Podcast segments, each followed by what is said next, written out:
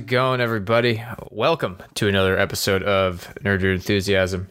And I'm here with Steve, Nick, and Peyton once again. How's it going? How you all doing? What have you guys been up to lately? Surviving. Yeah. Surviving. I would say. Surviving Dorona. Yeah. So today we're actually going to be doing a podcast about Hollywood Royale.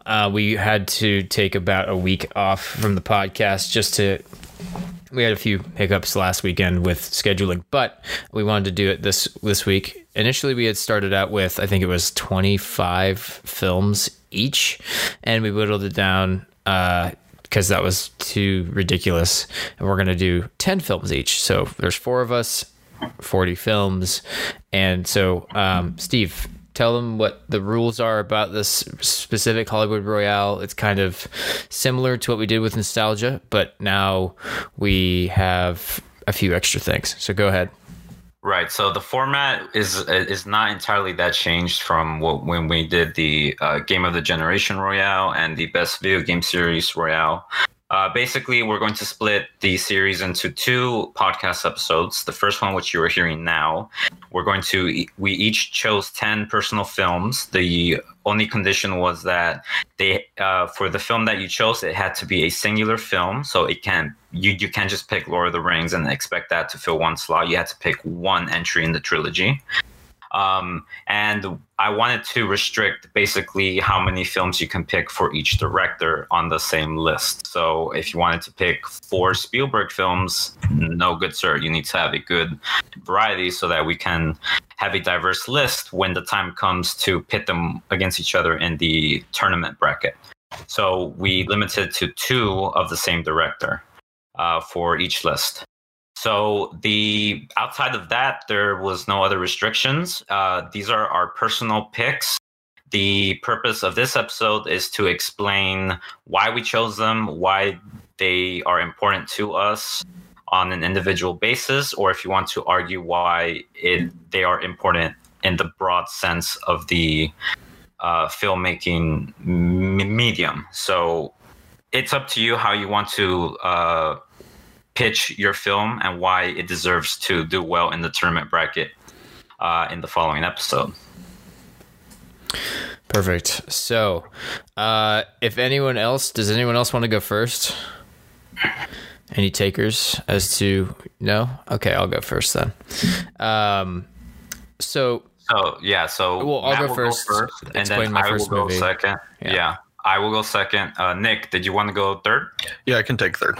Okay, and then Peyton will take fourth, and then we will just, go around the same way. Yeah, sounds good. And just to let you know, these are in no particular order. The first film I'm about to mention at number 10 does not necessarily mean this is my least favorite of the bunch. It just means I can probably argue it the best, or there's no attachment to the number of. Yeah, I don't find it like it's a shit film. So, my first on the list here is Arrival. For those of you who've not seen this movie, I'm not sure if any of you have seen this movie, but I know Steve has. But other than that, Arrival is at face value an invasion movie, right? These aliens come to Earth, but they don't know exactly why they're there or what the purpose of it is. At a deeper level, this film talks about xenophobia.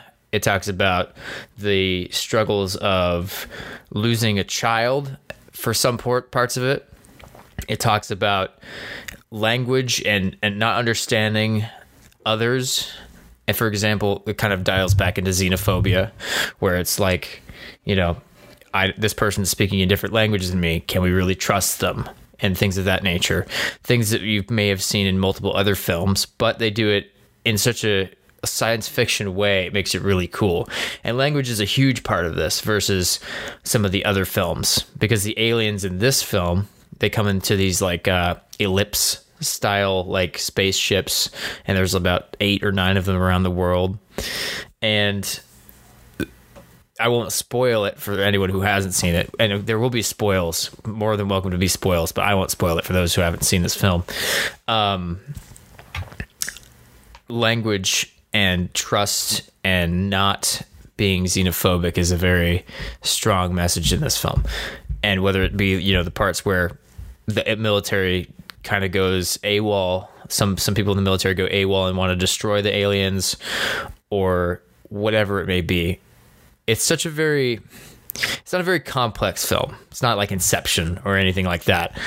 And I think Jeremy Renner's in it, and who's the no, it's not Isla Fisher. It's the girl who everyone confuses for Isla Fisher. She's the one from Superman. Yes, right? Yes, she was Lois Lane in Man of Steel. But the long and short of it is, great film and very, very deep metaphorical ties to xenophobia and Amy Adams. Thank you. Definitely recommend you would go see it, and if you're not like completely like, oh my god, that's what that means, and it's just a mind-blowing movie. That's my piece about that film. That's a very good pick. Cool. All right. My number 10, although I would probably say it is ordered, and I did crowdsource a bit of words from some online reviews with my own. But here we go. My number 10 is Lost in Translation. A beautiful sadness slowly but surely permeates Sophia Coppola's sophomore feature. A portrait of two lost souls yearning for purpose and meaningful connection. Bob and Charlotte are at an impasse in their lives where they mutually feel neglected by loved ones and disorientated by the greater outside world. Bob is a fading Hollywood actor in a midlife crisis who is played by Bill Murray. Charlotte is played by Scarlett Johansson, who is a young woman who is apprehensive about her future, finding an odd solace and familiarity in their shared struggle. They unexpectedly encounter a blossoming intimacy that reignites their curiosity of life and sense of belonging.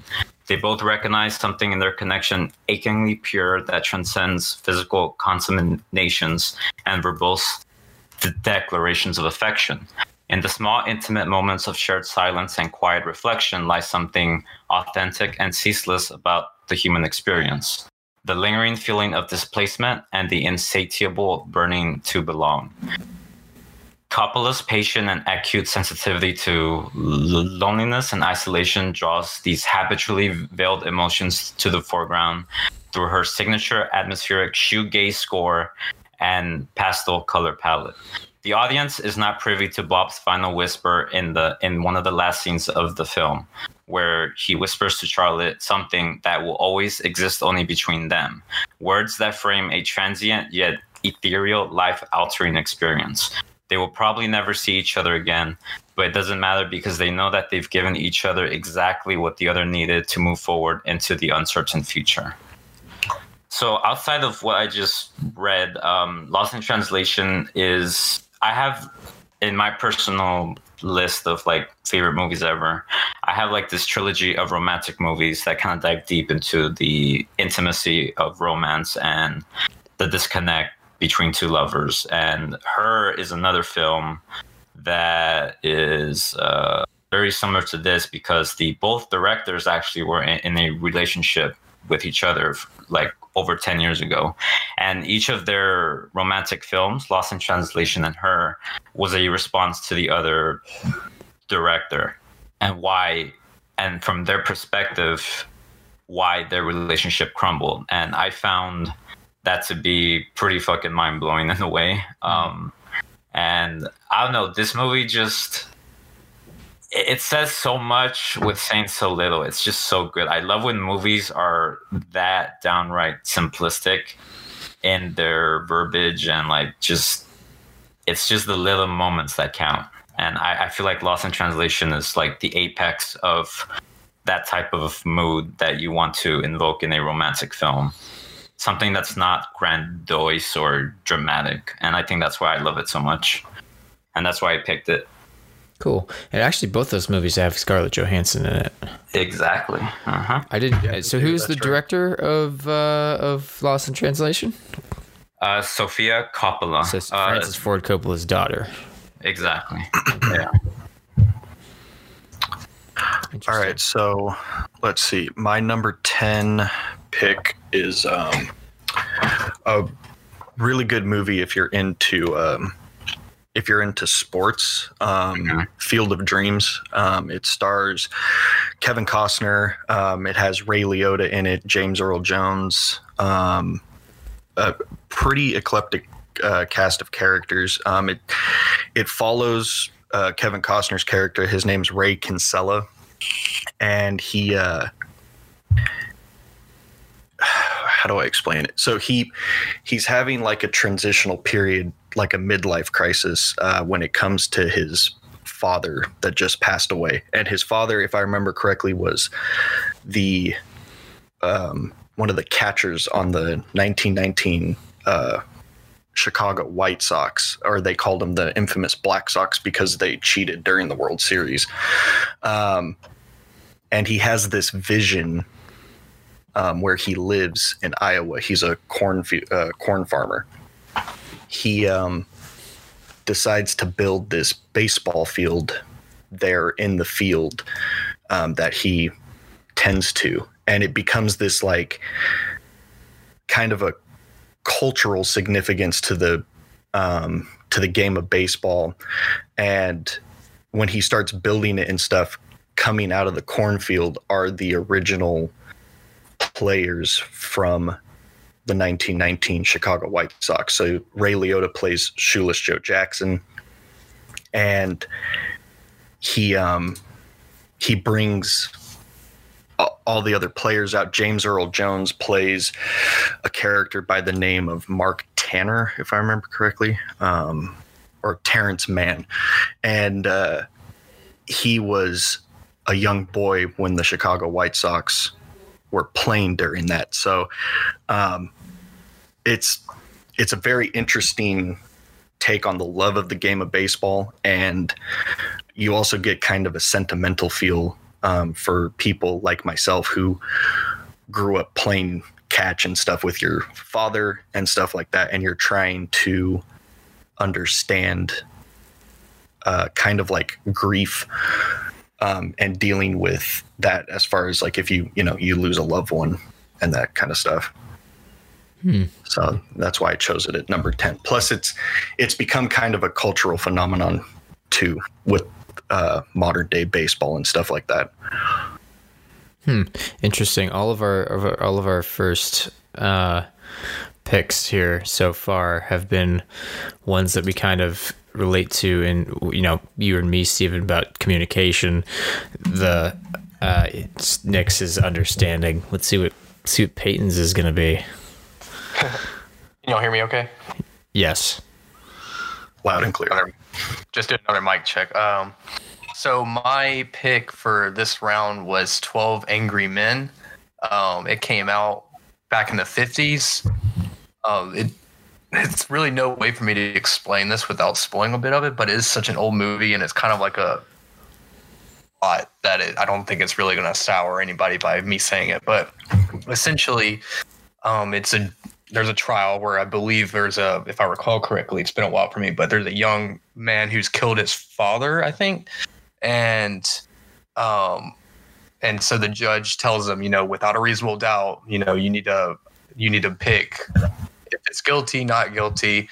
And, they go into the room and they all vote immediately. And there's just one guy who voted not guilty. Everybody else thought it was unanimous. And this frustrates a lot of the jurors in the room. They don't go by their names at all. They have they call them numbers, like jury 3, jury 7, whatever. Anyway, jurors. Sorry, I meant to say. Anyway, so you find out that some of the jury members are frustrated. They just want to get home. Another one has a baseball game to catch, and it's trivial to them how much this kid who's been allegedly charged with killing his father is really is to them, his life is really in their hands. And one by one, the guy who said not guilty in the beginning starts to convince other people of their original testimony that we as the audience didn't get to see. But they start to really come to terms with the fact that they may have been a little bit too hasty in their original vote. And eventually, after long discussion and deliberation, after emotional discussions they had, because they relate to what's been going on in certain ways, they eventually come to a conclusion themselves that they all agree on at the very end. And the reason why I chose this film was because, for me personally, it relates to me, the topic of exoneration, and I work in forensics.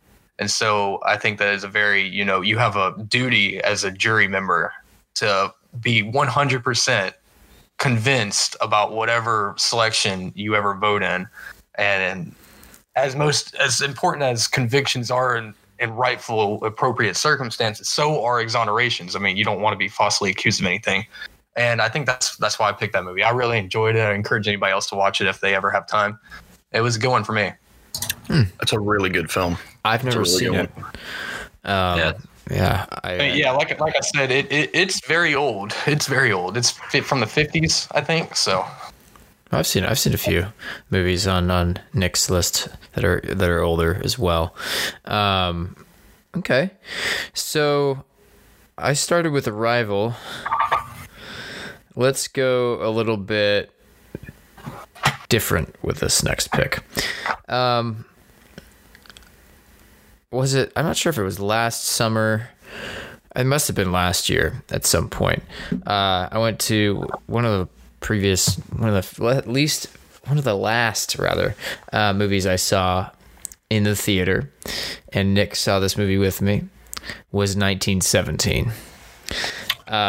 Completely such a great story by itself, and then you add not just the story but the way it's filmed, which is quote unquote one shot. Of course they have little fade ins and outs when you can definitely see that was a kind of seamless transition, but to the moviegoer it's one shot.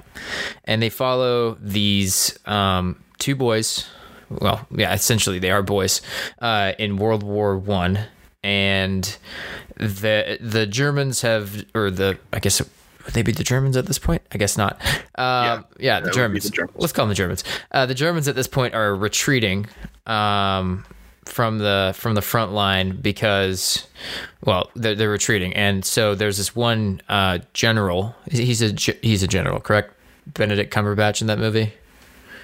I think so, yeah. Let's say he's a general in the British Army, and he's advancing. He's chasing these people, these Germans, the German army, just so that way he can, finish them off and win the war.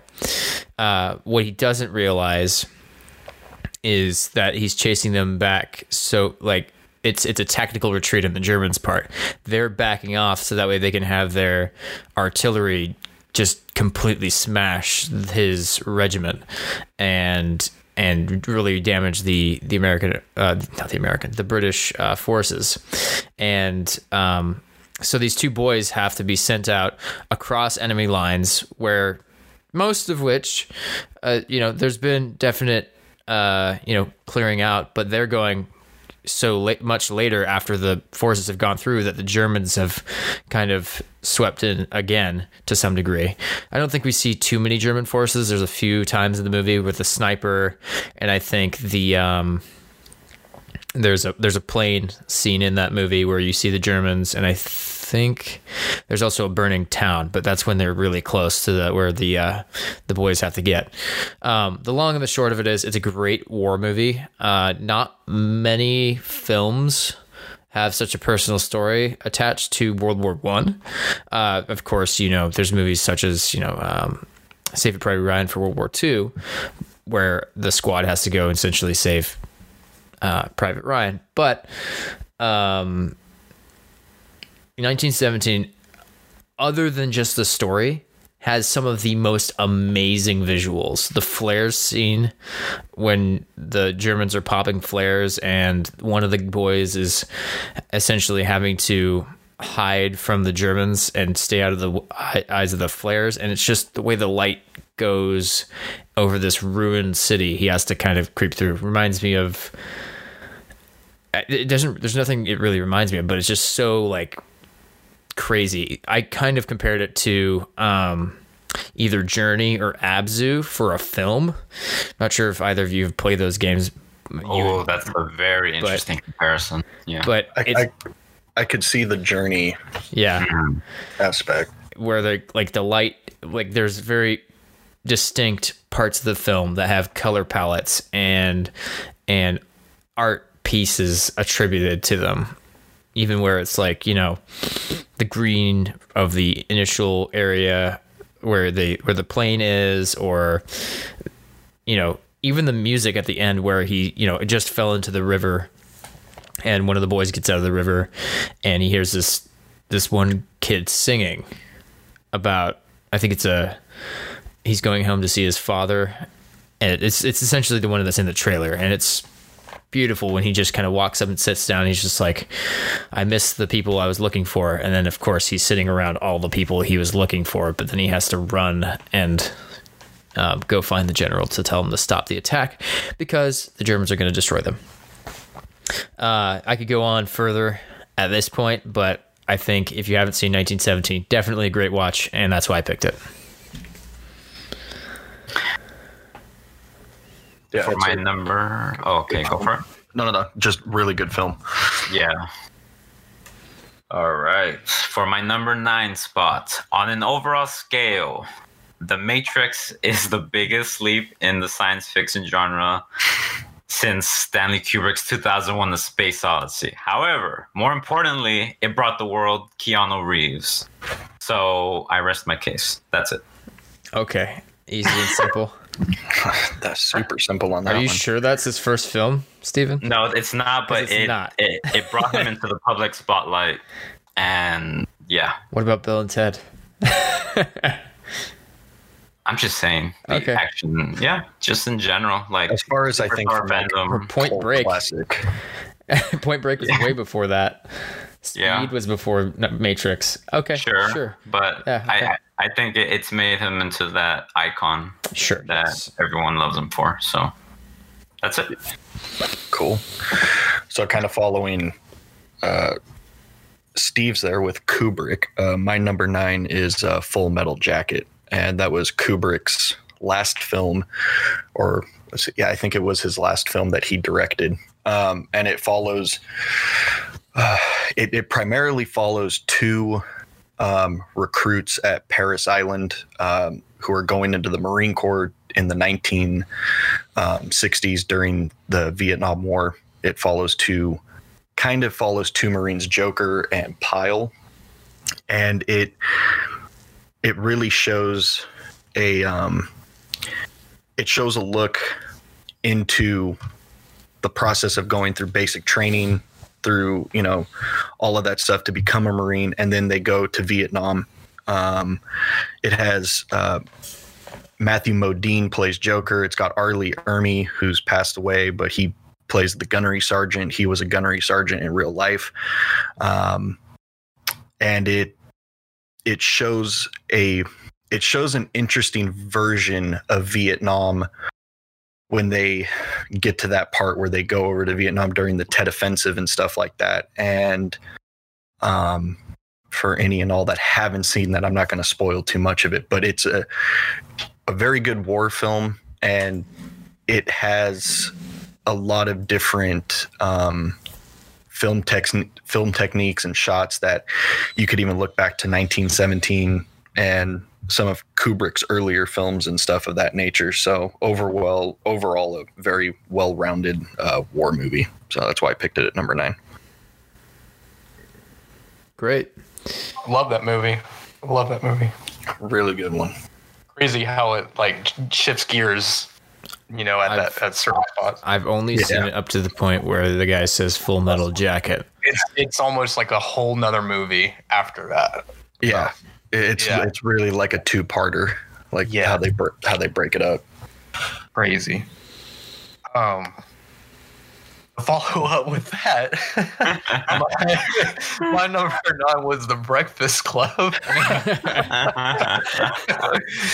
The Breakfast Club. Not a whole bunch to say about this movie. But one of the reasons I really liked it was because I guess to go into a little bit of the plot here, there's these high schoolers, and for whatever reason, they all get detention at the same time, and not really hardly any of them even really know each other because they have so many differences. Like one may be a jock, one of them's a nerd, another one's like kind of like a introverted person, so they don't really know anybody anyway.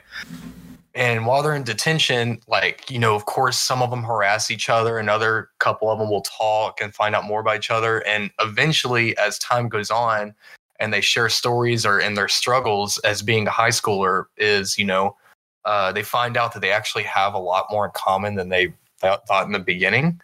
And it's my interpretation at the end of it that, you know, a lot of them remain friends. But before they even went to detention, they had like no idea about each other or even resented each other.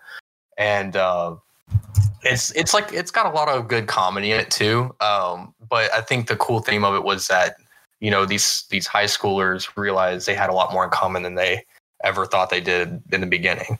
I enjoyed the movie. I think it's like a really casual going movie. Nothing too I guess sophisticated, you know. It's a very easygoing theme of, you know, stories they share together and experience, and all of a sudden become more friends with each other than they were before. Yeah, that's one that definitely is going to be on my list to watch because I've heard so many good things about it. Yeah, it's great. It's great. Yeah, it's definitely one to check out. All right. Would you say, just briefly, it's kind of comparable to the Dead Poets Society? Kind of, or am I? I wouldn't be able to answer that. Oh, okay. I put it down the lane of kind of Ferris Bueller's Day Off, but different. Okay. Yeah, or like it's closest, really, not even close, but it's closest related to that. Like 16 Candles or something of that nature. Okay. Yeah, I've seen 16 Candles. Okay. Yeah. Gotcha. So. This film was shot in it came out in 2015. It's an action thrilling film directed by Denis Villeneuve. I don't know how to fucking... How do you pronounce that? Villeneuve. I don't know. Villanueva. No. We're all fucking it up. Let's see. Yeah, I don't know how to pronounce it. But long story short, it's a French director. He's making the new Dune film. And this movie has three powerhouse actors in it: Emily Blunt, Josh Brolin, and Benicio del Toro. Sicario is my next pick. And if you haven't seen this film, you really should, because it's just a great action flick if you don't like it for anything else.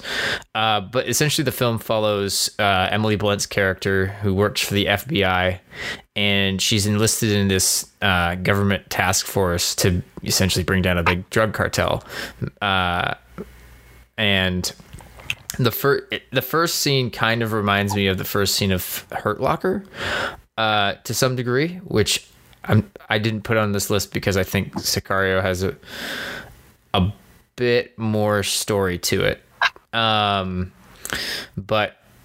Sicario is kind of like it is like a war film versus just like a FBI espionage or FBI kind of, you know, action film. It's a lot like a war film because it's essentially every scenario they're in is like a little war, whether it's the border scene where they're coming back from Mexico and they notice that there's some members of the drug cartel 2 cars away from them, and it's just very tense, and this whole thing, they're like, get out of the car.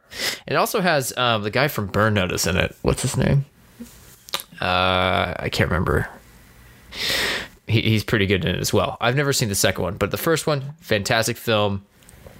And the end scene is just so brutal. It essentially starts with a cop stopping some person in a car, and ends with a silencer at a dinner table. That's all I'm gonna say. If you've never seen the movie, that scene is just like, it doesn't even pan away from Benicio del Toro during that scene. It's just like, okay, well, you made your decision. Dead. They're all dead. Yeah. Other than that, Josh Brolin's really great in the film. He plays the handler. He's kind of like the CIA guy in this scenario. What's the guy from Black Ops? The first Black Ops CIA guy with the shades. Nick. Hudson. Yeah. Kind of reminds me of Hudson, but more character, has more characteristics to him. And then obviously the reason you come there, Benicio del Toro and Emily Blunt. Emily Blunt's more of the, the good, the honorable good person, and the Sicario, which stands for Hitman, is Benicio, and he's kind of like the chaotic good, I would say. And he also, there's a revenge tale in this that you don't really understand until you get to the end of the film. That's very, very prevalent. That's all I'll say. Who hasn't seen this film? It looks like we all have seen it. Okay. Enough said. Go ahead, Steve. All right. This is what, my number 8th pick? Correct. Okay. My number 8th pick is Taxi Driver. I find it strange that this movie is popular, but for the wrong reasons, maybe. Some people are quoting it, and they always have this next to Goodfellas and The Sopranos in their collection of movies. I think a lot of people like it for the wrong reasons. They like the violence and the guns and Robert De Niro. But for me, this is the quintessential art house film, ambiguous in its meaning, a meandering story with no plot in sight. A protagonist that has more psychological disorders than Edward Norton in Fight Club. Ooh. But I'm not giving these folk enough credit because they feel just as lonely as Travis Bickle. And this movie offers some sort of escape into a fantasy world where they can take their frustrations out in. The simple but exceptionally challenging mission that Taxi Driver accomplishes is making Travis Bickle a fully formed, unique, polarizing, and altogether fascinating character. Characters like Travis Bickle aren't written very often, and when they do pop up, for example, Christian Bale in American Psycho, Jake Gyllenhaal in Nightcrawler, the film that surrounds them is usually less interesting than the character. With Taxi Driver, the movie itself is an amalgamation of Travis. They are fully intertwined, and they illuminate each other in ways that only great films can do. All in all, I think this is Scorsese's best film in his entire filmography, and it was a clear inspiration for the recent Joker film that just came out last year. It's definitely a film that tackles mental illness, but it does so in the lens of this sort of like displacement of the ego, and that's why I love it so much. Nice. Okay. Let's see. My number, what are we at? Number 8. My number 8 pick is it's what a lot of veterans. It's another war film. A lot of veterans have said it is the closest thing that a civilian will ever come to witnessing what real combat is like, and that is Steven Spielberg's directed Saving Private Ryan.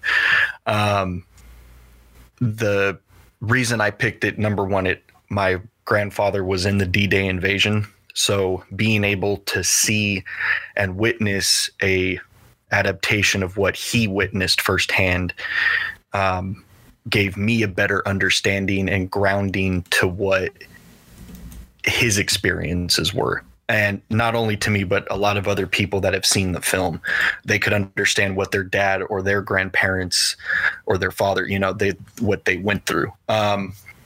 Overall, the way it's shot firsthand, most of it with running cams, some on running tracks. It follows a group of a ranger company that is set out on this kind of a somewhat top secret mission at the time to go rescue a private in the 101st Airborne named Private Ryan, who his 2 brothers were killed in combat in other various theaters during World War II. And that kind of goes into a stop loss policy that the military has, where they now no longer have siblings serve together, they break them up because they didn't want entire families to be wiped out, meaning like a mother and father have to deal with, you know, oh, all four of your sons have been killed, which happened a couple of times in World War II. So yeah, overall it's an extremely gritty interpretation of war, and has some of the best combat scenes, I think, out of any type of war movie that's been ever made. So that's why I put it at number 8 there. Man, that is a fantastic choice too. That I really like how you referenced how veterans have come out and said, like, you know, watching the very first part of that movie was very traumatic for them. Like how much it really related to them. I love that movie. My number 8 is John Carpenter's Halloween, the 1978 movie, not the one that came out in 2018, I believe, but the original, the very first Halloween. I picked that for multiple reasons. I definitely love the Halloween series, but I think one of the key things that are really cool about this series is how much it was a pioneer to a lot of supernatural or horrific slasher films. Like, you know, you have the, I'm not going to claim that it was the inspiration, but you definitely saw the uptick of Friday the 13th, Nightmare on Elm Street, etc. And one of the cool things about this movie, the first Halloween, is that this is one of the greatest movies of that time where you had a strong female lead and a hero. And, you know, before this movie, you had a lot of helpless woman victims, and Laurie Strode is that's her name, right? I think it is. Yes, I think you're right. Yeah, I think it's Laurie Strode. Not the actor's name, but the right. Jamie Lee Curtis is the actress. Anyway, right. Her character, you know, rises above her fear and like confronts it. And while she does have help from Dr. Loomis, you know, she's obviously a badass. Also, another cool thing about this movie is you find out over time, Michael is no longer simply a man. He's a concept. He's essentially the concept of evil itself, and battling with the evil itself is the real war in this movie, and as well as its sequels too. I really love the culture impact though of how much it's like put so much cultural impact on Halloween, the time of the year itself, and also kind of like the slasher film genre. So that's why I picked that one. Very nice. Very good pick. Yeah, it's a solid pick. I have a question for you, gentlemen. Mm-hmm. Would you ever want to see Wolverine go against Batman? Because my next pick gives us just that, except for not really. This next film that has 3 parts: The Pledge, The Turn, and of course The Prestige.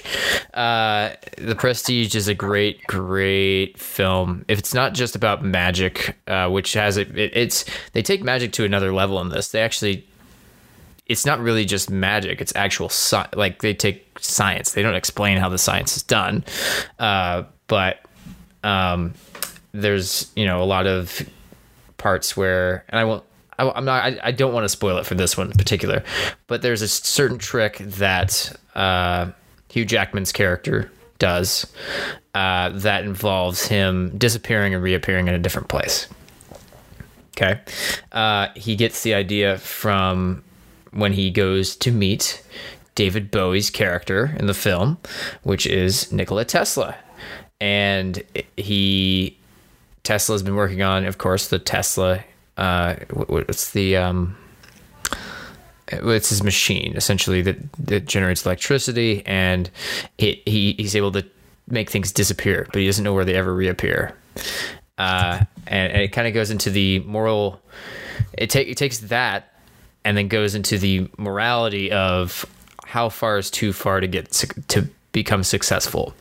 Because on the opposite side of that coin is Christian Bale's character. They start out actually as partner magicians, and then have a falling out, and then they become head-to-head bull, like Ford versus Ferrari, which actually Christian Bale's in that movie as well.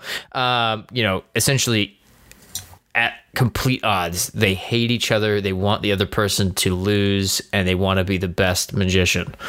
And Christian Bale's character is more of the, you know, mindset of I want to be the best magician at whatever cost. And same thing for Hugh Jackman. But Hugh's character, he doesn't take the moral high ground. He has a lot of, you know, undercutting of Christian Bale's character. And then of course you have Michael Caine.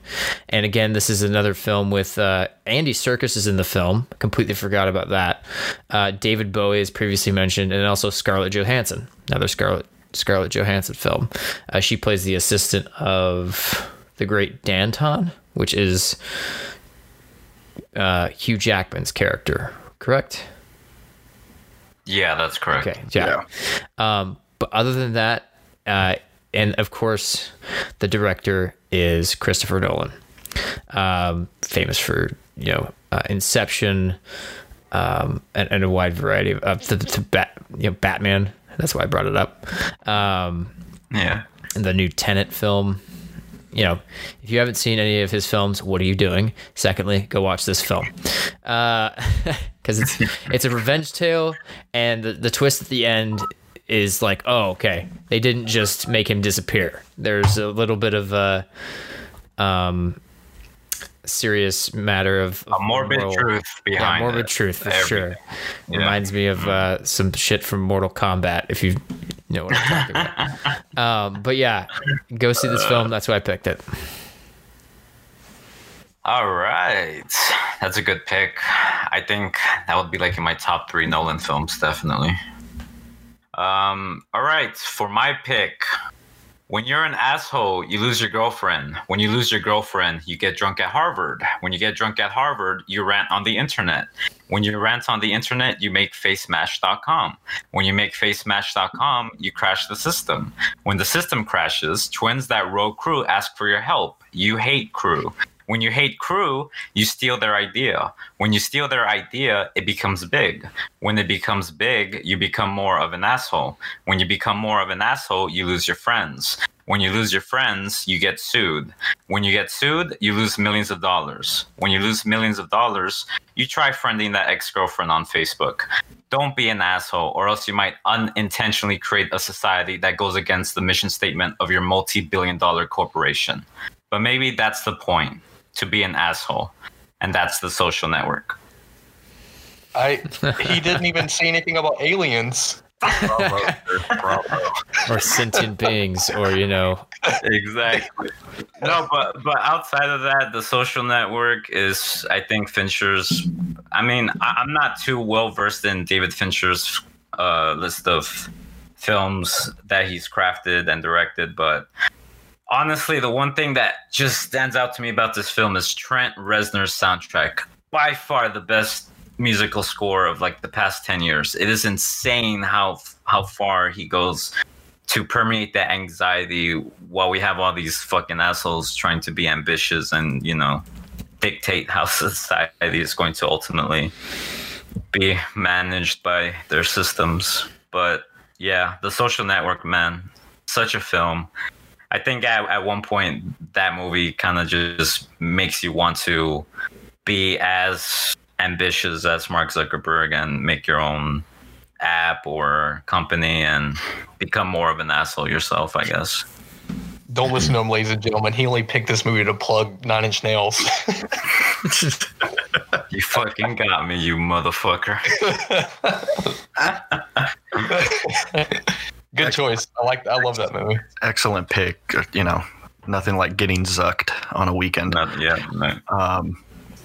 So yeah, my number 7 pick is actually perfect for right now because we're coming up on Halloween, and it's the original from 1980, John Carpenter's The Fog. They made a really harsh remake of this movie. I think it was like in 2004 or 2005, and it wasn't that good, but the original is as far as for a movie to watch on Halloween night, it is probably up there with like in the top three for me, at least. I'm just gonna butt in. I'll stop. The Fog. I saw the trailer today. It gave me vibes of like Night of the Walking Dead and The Thing. Yes. Yeah. And here's the beauty about this film. You don't have, like, I've seen it a couple of times fully through. It has Jamie Lee Curtis in it because John Carpenter really liked her as an actress. Had her in a couple of his movies, including Halloween, which we had just talked about. But it's really the opening sequence of that movie. It's about a 10-minute long little monologue. The actor is John Houseman. He's playing Mr. Mockin, who is a old fisherman, and the town of Antonio Bay, California, the fictitious town of Antonio Bay, is getting ready to celebrate their centennial. And he's telling this ghost story to a group of Boy Scouts, and it's late at night, and just the way that it was shot, the sound, his voice, you could literally black out your living room, put this thing on, crank up the volume, and that first 10 minutes you will be like, the hair will be standing on the back of your neck by the end of it. It is probably one of my favorite suspenseful / scary scenes out of a movie.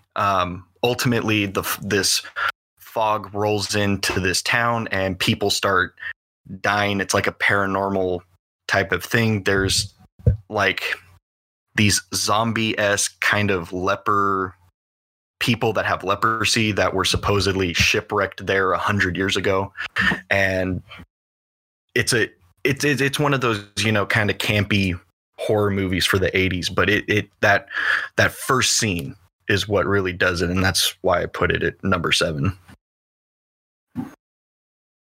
Man, I'm definitely gonna watch that then on Halloween. That sounds fun. I do it every year. That sounds fun. Heck yeah! Another John Carpenter on the list. Oh, yeah. Oh yes. All right, so my next one is Black Swan, which is an Aaron Aronofsky's project or production. David. And Darren Aronofsky. Sorry. And of course, he's not the most mainstream producer or director, so many people may or may not have seen a lot of his films. I think me and Steve have watched a few of them together. Black Swan has definitely got drugs were harmed in the making of this project. Drugs were harmed. Drugs were harmed. I really liked one critic who said, "quote a nightmarish quality." Where is it? Let me just read it directly. Nightmarish quality of a dancer consumed by her desire to dance. And I think that really kind of puts the whole movie into one easy summarization, where our main character, who's very passionate about being this ballet dancer on this really big project, this really big show, and she lives with an overprotective mother. And so she's kind of got a lot of naivety to her. And so she's kind of going to the big shows, you know, like, or she's trying to make it to the big times. And so with her having a lot of naivety, and she starts branching out and experiencing a lot of things that she didn't ever get exposed to, you get to see it's a little bit quick for her, and she's a little bit unsuspecting of like of other motives of other characters. There's this one character in the movie called Lily. Don't want to really go into too much depth on it because this movie is pretty, it's got a lot of cues. It's got a lot of cues. It's got a lot of underlying symbolism going on. But essentially, she eventually becomes very, very competitive with wanting to be like the main role on this show. And stuff starts getting pretty weird pretty quick. In the end, you get a very symbolic finish, and it's obviously the show that she's participating on. It is geared towards the title, the Swan. So things get really weird, really competitive, and by the end, you're kind of you're kind of like sitting there going, whoa, did that really just happen? What the heck did I just watch? And you may even, like I did, watch it a second time just to catch all the stuff that you may have missed out on the first. It's one of those movies that you think about for sure, and that's why I picked it. I like it. Okay. Such a good movie. Yeah, that I've never seen that movie. Very symbolic, metaphor heavy. I mean, what other films has David Aronofsky done? The Fountain, Requiem of a Dream, Pi, which was his first venture, and Noah and Mother. Noah, the movie with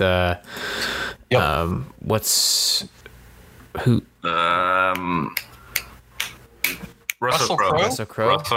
Speaking of way longer than speaking of Russell Crowe. I was thinking Gladiator the whole time. I was too. I was thinking he's the Gladiator guy. Speaking of Russell Crowe. Ultimately, we are all dead men. Sadly, we cannot choose how, but we can decide how we meet that end in order that we are remembered as men.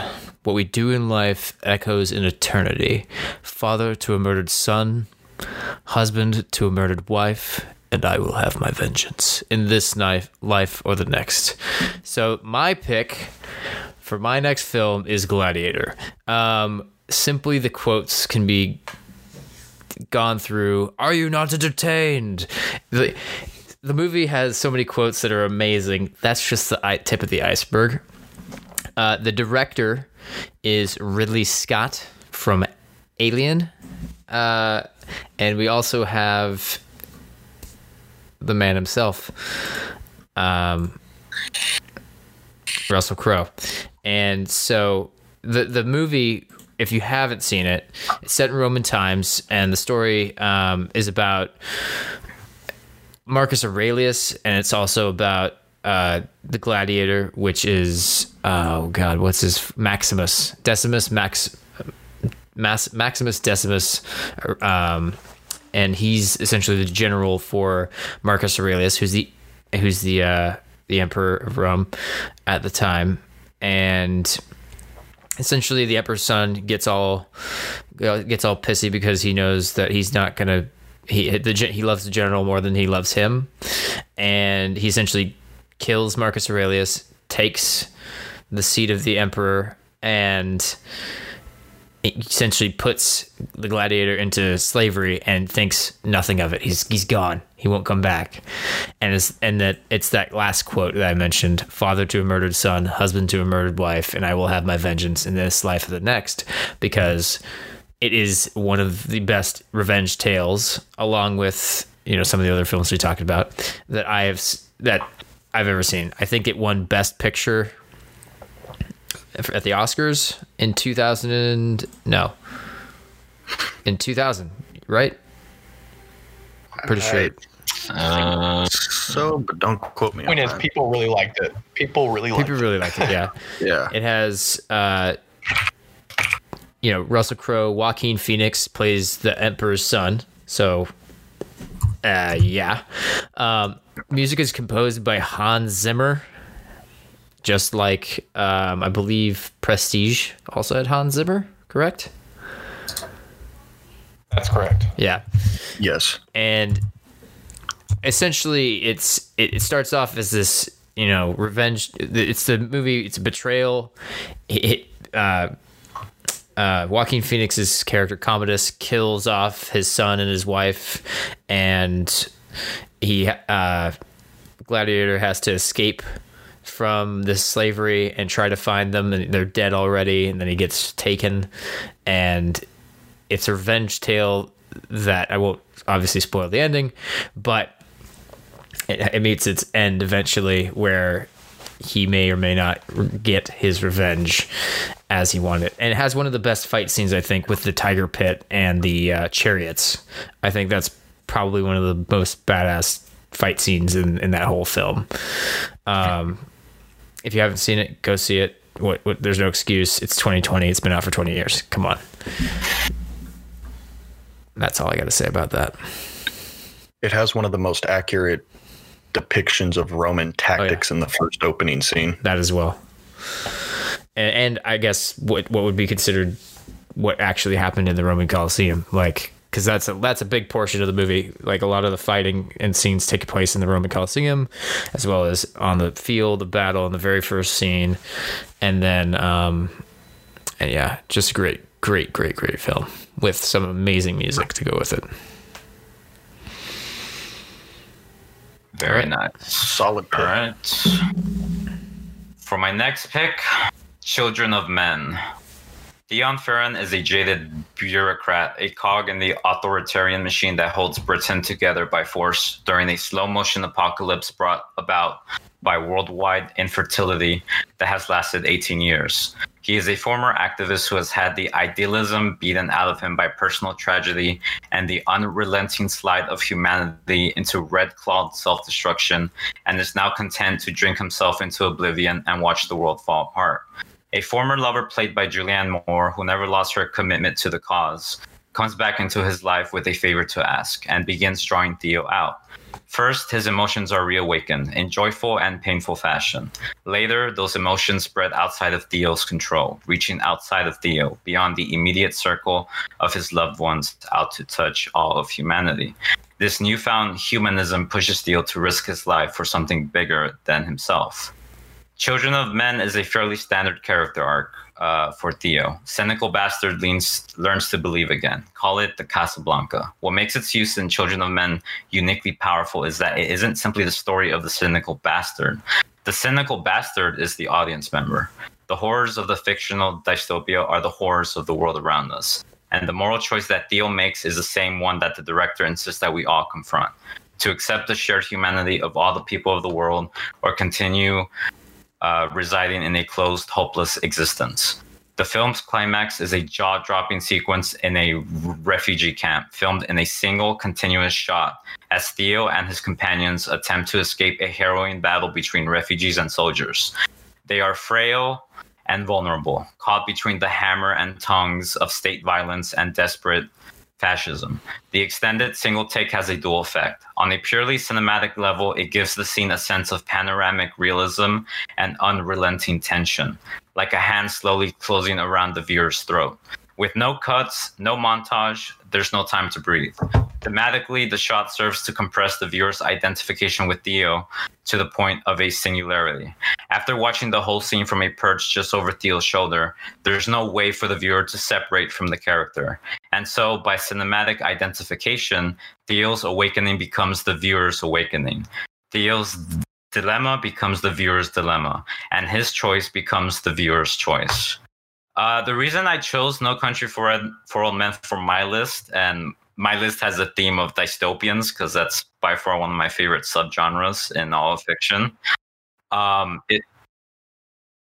Children of Men is because I think out of all the films that I have listed or will list, it's the most realistic in terms of like what's going on in the world and how it has been so scary, accurate, and eerie with just the sort of like the sort of like it was such a cautionary tale back in the mid 2000s when it came out. It came out in 2006, and much of the inspiration of it has already started to manifest. But Alfonso Cuarón, who was the director, kind of dialed it to 11, but giving it that grounded realism that makes it seem much more eerie when you rewatch it, like a second time. It's just crazy how visceral also some of the action scenes and a lot of like the way we humans treat each other, and it's just crazy, man. Like, I only saw it like twice, but it has always stuck with me because of how relevant it has sort of become. That has a what's his name?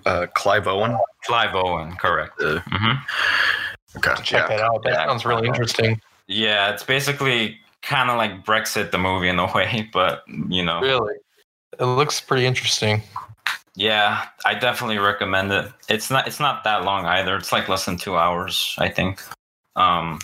It's definitely a good movie to go watch. Nice. Mm-hmm. For my number 6 spot, I chose, if you're a fan of sci-fi, this one, like true sci-fi too. Like we're going back to like kind of like what we were talking about, Kubrick, 2001: A Space Odyssey. This comes from the mind of Philip K. Dick, the author who wrote Do Androids Dream of Electric Sheep? It was a short story that Ridley Scott then took and turned in and directed Blade Runner. And it is probably one of the, I wouldn't say it's the, well, it's one of the best as far as when it comes to hardcore sci-fi. And the way that it's shot, the idea of the story, it's set in the not too distant future of 2019, which we've already surpassed. And the Earth has crippled itself. You know, you're seeing a lot of, you know, followings here of what's going on in current times. We've crippled the Earth. There's not that much food left. There's overpopulation. And we are also in the business now of there's not too many humans left, but we're creating these things called replicants, which are androidic type humanoid. You know, they're half human, half machine. And we use them for work, to go off world to the distant colonies of different planets and stuff. We use them for soldier security. When they go bad or they start having mental synapses or they start killing humans, they set out a group of former cops, SWAT specialists and stuff. They call them Blade Runners, and their job is to hunt down rogue replicants and give them what they call their final dispatch, which is to basically execute them. And so this story follows Harrison Ford, his character by the name of Rick Deckard, who is a former Blade Runner. He is pulled out of retirement to hunt down a rogue group of replicants. There's 3 of them. And the leader of this group, his character's name is Roy Batty, played by the late Rutger Hauer. If you haven't seen this movie, I'm not going to go into too much detail. It's a big cast. Daryl Hannah is in it. I can't think of the other actress's name that plays. Steven knows. I'm pretty sure Steven can help me up here with that. I actually don't. I'm sorry. It's okay. I can't think of her name, but she plays the love interest to Harrison Ford's character. This movie, as far as the pop culture references to it, the final monologue in the ending scene with Rutger Hauer, which has been titled Tears in the Rain, is probably one of the best monologues as far as depicting death when you know that it's inevitable. And the overall setting of it's made with miniatures and props and stuff. It gives a dystopian look to Sean Young. That's right. Yeah. Sean Young. And just the whole entire world and persona that it created after the movie came out. It was kind of a cult classic when it first came out. Now it's got more traction, of course, because they have made a sequel to it, and that's why I put it at my number 6 spot. Makes sense. A little bit of trivia, but Harrison Ford, I think, hated filming for that movie. He did actually. Yeah. So funny. All right. All right. So my next one is The Shawshank Redemption. This one is a little bit of a lengthy movie, if I recall correctly, but it's really fun to watch. It actually almost attracted Tom Hanks, Tom Cruise, and Kevin Costner apparently to the main role, except Tim Robbins was eventually the one to take it, but his the other actor on the card, Morgan Freeman, is in this movie. And honestly, one of the best things about this movie is their acting skills. They completely acted out their roles perfectly, in my opinion. But the movie is essentially about a guy who was convicted of killing his wife and her lover, I believe. Andy Dufresne. And, right, yeah, Andy Dufresne. And he eventually goes on to befriend another character named Red, which is Morgan Freeman's character. And essentially, Andy devises his own way to go up the hierarchy in the administrative part of the prison, such as becoming first a library assistant and then eventually the warden's like financial assistant, because Andy's trained in accounting. And then eventually you get to see him bit by bit slowly plot his way out of the prison. And then on the side part of that, you also see how Red adapts to getting out of prison. While he eventually was let off on parole, but being in prison for over 50 years, you can tell that he just could not acclimate to it. And it's very sad to watch this man who has been in prison for that long struggle to get used to being on the outside. All in all, I think what I really loved about it was the storytelling, the plot, and a lot of Morgan Freeman and Tim Robbins' role in the movie. It's got a pretty good score too. It's not like entirely impressive, but it is a pretty good one. But I don't want to spoil too much of what goes down in the movie, other than what I've said, which may be a lot of revealing as it is already. But one other interesting thing about this movie was that it didn't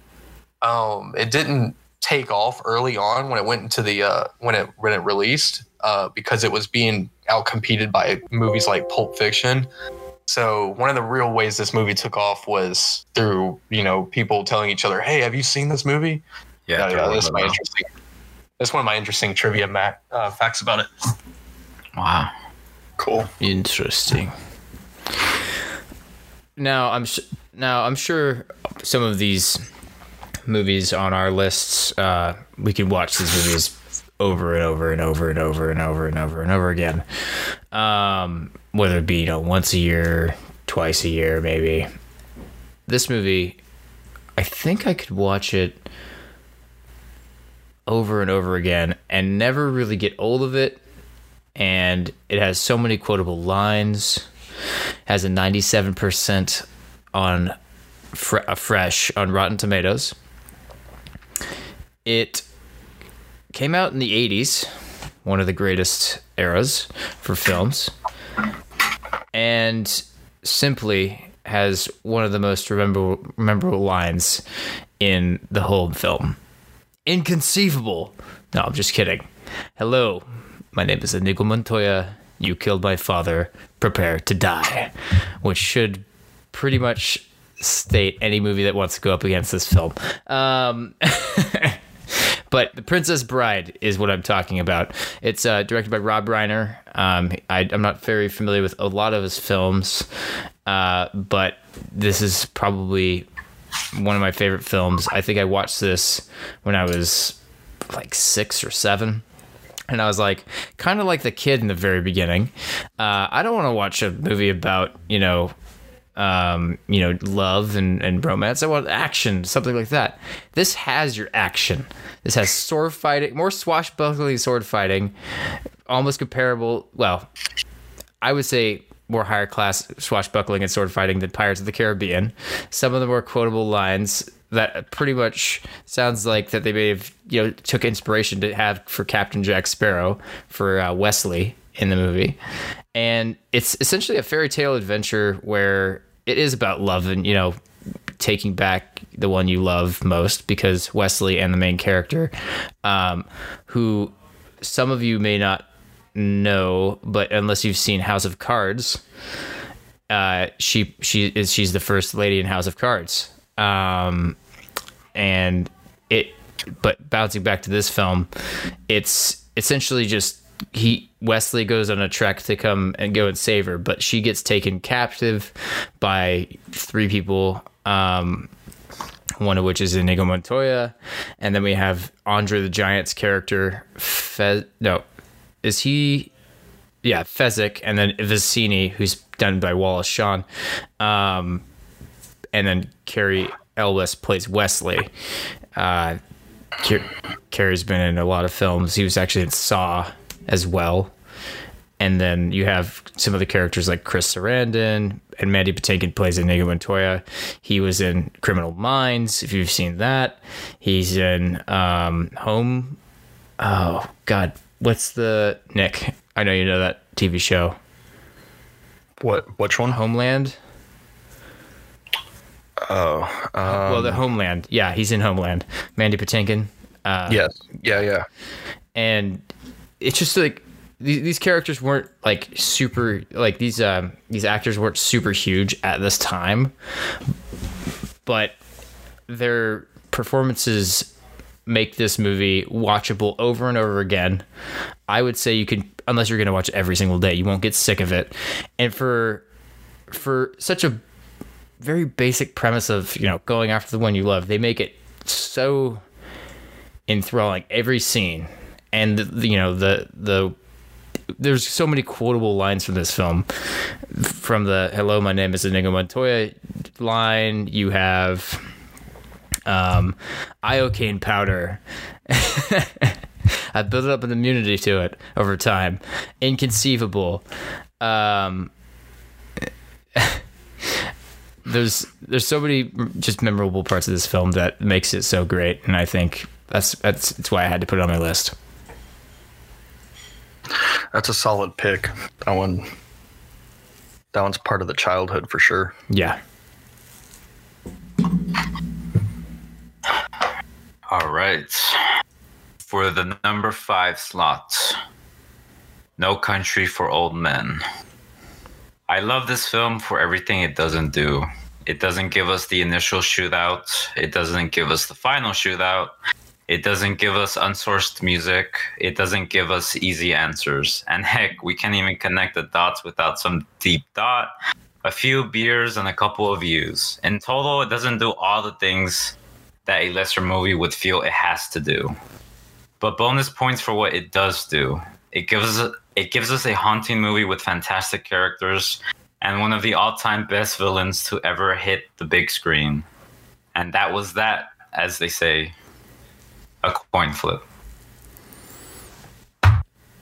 That's essentially the net of the last time we did Nostalgia Royale and the last time we did Game of the Year, because it was fucking a coin flip that killed everything good in my life. All right. Oh my God. Oh God. But yeah, No Country for Old Men, a fucking perfect neo-western that has no heroes. Right. It's just pure anti-heroes left and right. It's got to be one of the best parts about that movie is that the good guy doesn't really win at all. Yeah, exactly. Well, I mean, not even that, but the bad guy, like, it's just a dark ending. Yeah, it's just that the villain is a force of nature, and I really do feel like Nolan took inspiration from that for the Joker in a way. And I just love how they portrayed that one end scene where he's in that car accident, and you see like his protruding like shoulder just completely ripped out, his arm, and it's like this force of nature is fucking fallible. It's not like nihilism is gonna win the day. It's like it does have its moments of like, yeah, fuck you too, you know. So this is the third Josh Brolin film on our list. So, what is his name? Javier Bardem. Javier Bardem. 100% unnerved me in that film, and it was amazing. Like, that dude had a stunning performance. That part where they're in the gas station, you know. Oh, my God. Fucking coin flip. What's the most you've ever lost to the cuentas? Yeah, that's my number 5 spot. Chewing on that peanut, like, oh man, yeah, this guy's made peanut, man. All right, my number 5 pick is one that you gentlemen probably have never seen or even heard of. It is from 1962. It is Howard Hawks. Hatari. It stars John Wayne, Red Buttons, and a huge cast of other great actors and actresses from the 60s and early 70s.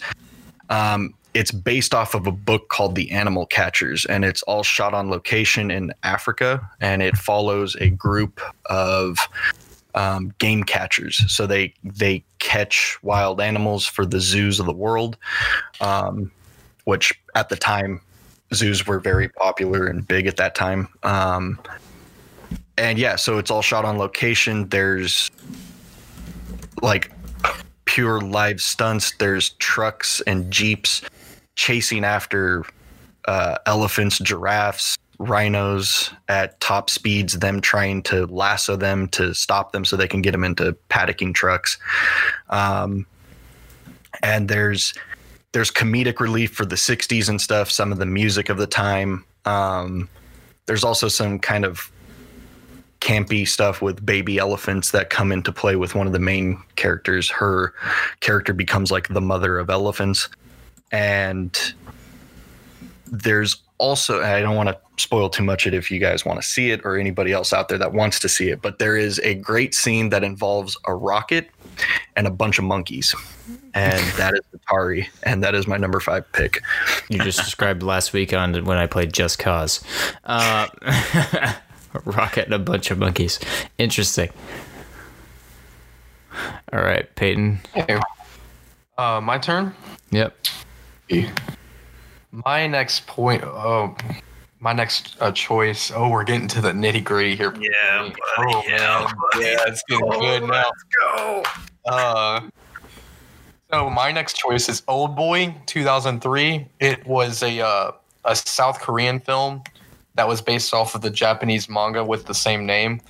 I found a better summary than what I had planned to say, so I'll just read that. It's the story of a man who is in prison for 15 years and then released with no explanation as to why he is confined and released. Now he has been given 5 days to learn his captor's true identity and find out why he was imprisoned, or his new love interest will be killed. On the contrary, if he does find this captor's true identity, the captor will kill himself instead. So this is one of those movies I don't really want to spoil it because it has an insane twist at the end. I mean, it's not exactly insane, but the way the actors like sold it, the actors in this movie really, really are great, and the story too. But it has an insane twist at the end of it. I really think it's a great movie. Everybody should see. They did a remake of this. I think it was an American adaptation, I believe. But Josh Brolin. I always loved the original. Right. Yeah, I always loved the original. Nothing against, a remake, but I think the OG one was 100% better. And it has some phenomenal action scenes in it. It's a great twist of action with we're not really sophisticated, but like a bigger behind the scenes motive going on. It's fantastic. I really encourage any of you to watch it if you hadn't. I don't want to say too much about it because that twist at the end is really gnarly. But it's 100% worth a watch. Great action, great story. What's really cool about it is, you as the audience member know what's going on. Like, you're like, why is he being treated that way? And I will say, so one important thing about the movie is that before he was in prison, he had a daughter, and he's also looking for his daughter when he gets out of jail, or whenever he gets out of his prison, for example. It's not like a general everyday. It's an apartment room, and they bring food to his door through like a little trap door hatch, and he's basically kind of trapped in there with whatever they allow. He has a TV, for example, and there's only certain things you can watch over and over and over again. So at some points, like, he's actually memorized certain television programs that come on over the 15 years he's been in prison. And he learns to shadow box in there. Man, it's badass. Y'all have to watch it. It's I'll great. Have to check that out. Mm. Yeah. Whoa. Oh. Okay, shut your mic off, please, God. Fucking hell. It was starting to turn a little bit bad for his connection. They went full RoboCop on us. Full Cylon. Sorry for your ears, everybody. Having technical difficulties, but it's okay. That's fine. You know why? Because we don't use Craig anymore. Yes. We can hear ourselves. Okay, so better. You're going to have to. Anyway, yeah. Just to close on that, I really encourage y'all to watch it. It's fantastic. Great. Right on. So, I think, it's me. Okay, so I've never seen Old Boy, but I think I might have to check it out. So, the next film for me. This film, some people said, was a bit long. I say it's one hell of a watch. I initially had Casino on my list. Fantastic film. Everyone should see that gangster film. I decided to trade it out for The Irishman. Robert De Niro, Al Pacino, Joe Pesci, Harvey Keitel, Ray Romano, Bobby Cannavale. Like so many great actors in this film and I think it was it was made by Netflix, and it was directed by, again, Martin Scorsese. Do we have another Scorsese film on here? Taxi Driver, that's right. Yeah. Second Robert De Niro film on here. And in itself, it how long is the runtime? Was it like 4 hours? It's a little over 3 hours. A little over 209 minutes. That's what I have here. Yeah. It's on Netflix. I would definitely recommend checking it out. I think they break it into parts? I don't think they do. I might be wrong. Maybe they break it up like in chapter selections. Yeah, where I think there is chapter selections. The first part is like 40 minutes. Second part, another 40 minutes. But the whole purpose of it is it talks about the Irishman, who's Robert De Niro's character, and one moment. And so it follows. His name's Frank Sheeran, and he's essentially working for he's by himself. He's kind of working as security initially, and then he hasn't really gotten to the mob life, and then it dives into he's trying to get his life back on track, and he does join part of the mob with the Buffalino crime family, who is kind of in ties with a lot of different folks, one of which is Jimmy Hoffa, who is played by oh my god, what? No, nothing. No, I was going to say Al Pacino's character is played. Okay. He plays Jimmy Hoffa. Okay. I wasn't forgetting. I was looking at something else at the same time. Okay. No. Okay. And then, of course, we have Russell Buffalino, who's played by Joe Pesci, who kind of gets Robert's character, Frank, into the mob. And there's so many really crazy parts of this because it's based off of true events that happened. If you haven't heard about Jimmy Hoffa and a connection to the mob, what the hell? Did they confirm that it was speculated upon that Frank Sheeran killed Jimmy Hoffa? Is that correct? They never confirmed it ever. They took some artistic parts and applied it to this film. Correct. I know that the movie was based on the book, How to Paint Houses, I believe is what it was called. Right. I believe you're right. We're talking about The Irishman, right? Correct. Right. Okay, because you said Casino earlier, and that got me really confused. No, I traded out Casino for The Irishman. Gotcha. Okay. Yeah, that was initially on my list, but now we've traded it for this. But the long and the short of it is it's a great film. I won't spoil the ending. Let's just say a lot of crazy shit happens. And also to mention, like, Robert De Niro and Joe Pesci's character are very much, business partners to some degree in what they do. And they're close friends. But then Robert De Niro becomes the personal bodyguard, essentially, for Al Pacino's Jimmy Hoffa. And they become very close. and there's some hard decisions to be made from both ends. And it also tells about the story about, you know, his Robert De Niro's interactions with his family in the film. And, you know, he has a daughter, and his daughter started getting older. And it goes from essentially, you know, when he first meets Russell Bufalino, played by Joe Pesci, and goes out throughout his whole entire life. Yeah, it's depicting like three different time periods, I believe. Mm-hmm. And I think it's one of the best mob films because A, it's really going into actual kind of things that did happen, and then also you know, kind of giving us a little bit of a idea of like what actually happened to Jimmy Hoffa, because the whole purpose was he was a union guy that was kind of going against the grain of what the mob wanted, and he was butting heads against a few people in the mob and doing things that he really shouldn't be doing,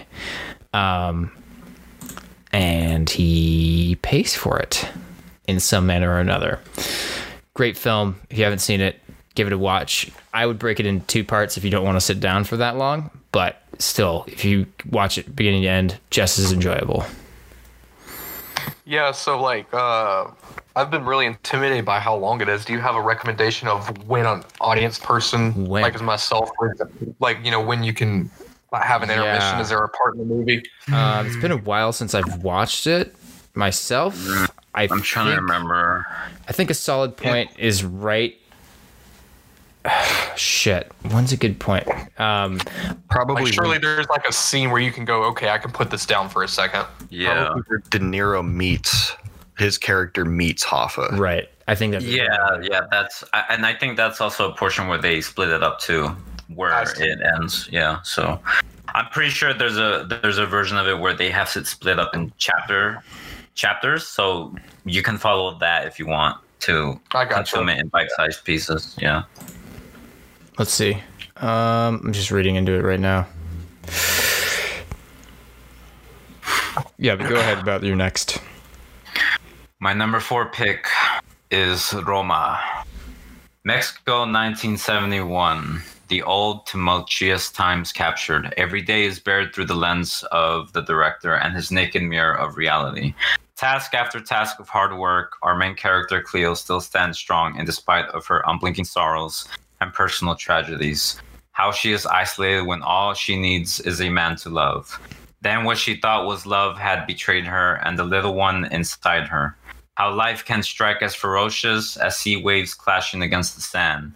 Lyrics can be found within the frames. Lyrics can be found in her actions. One long take, one woman who takes on the roaring currents for a soul-crushing experience. A selfless decision because she loves her children.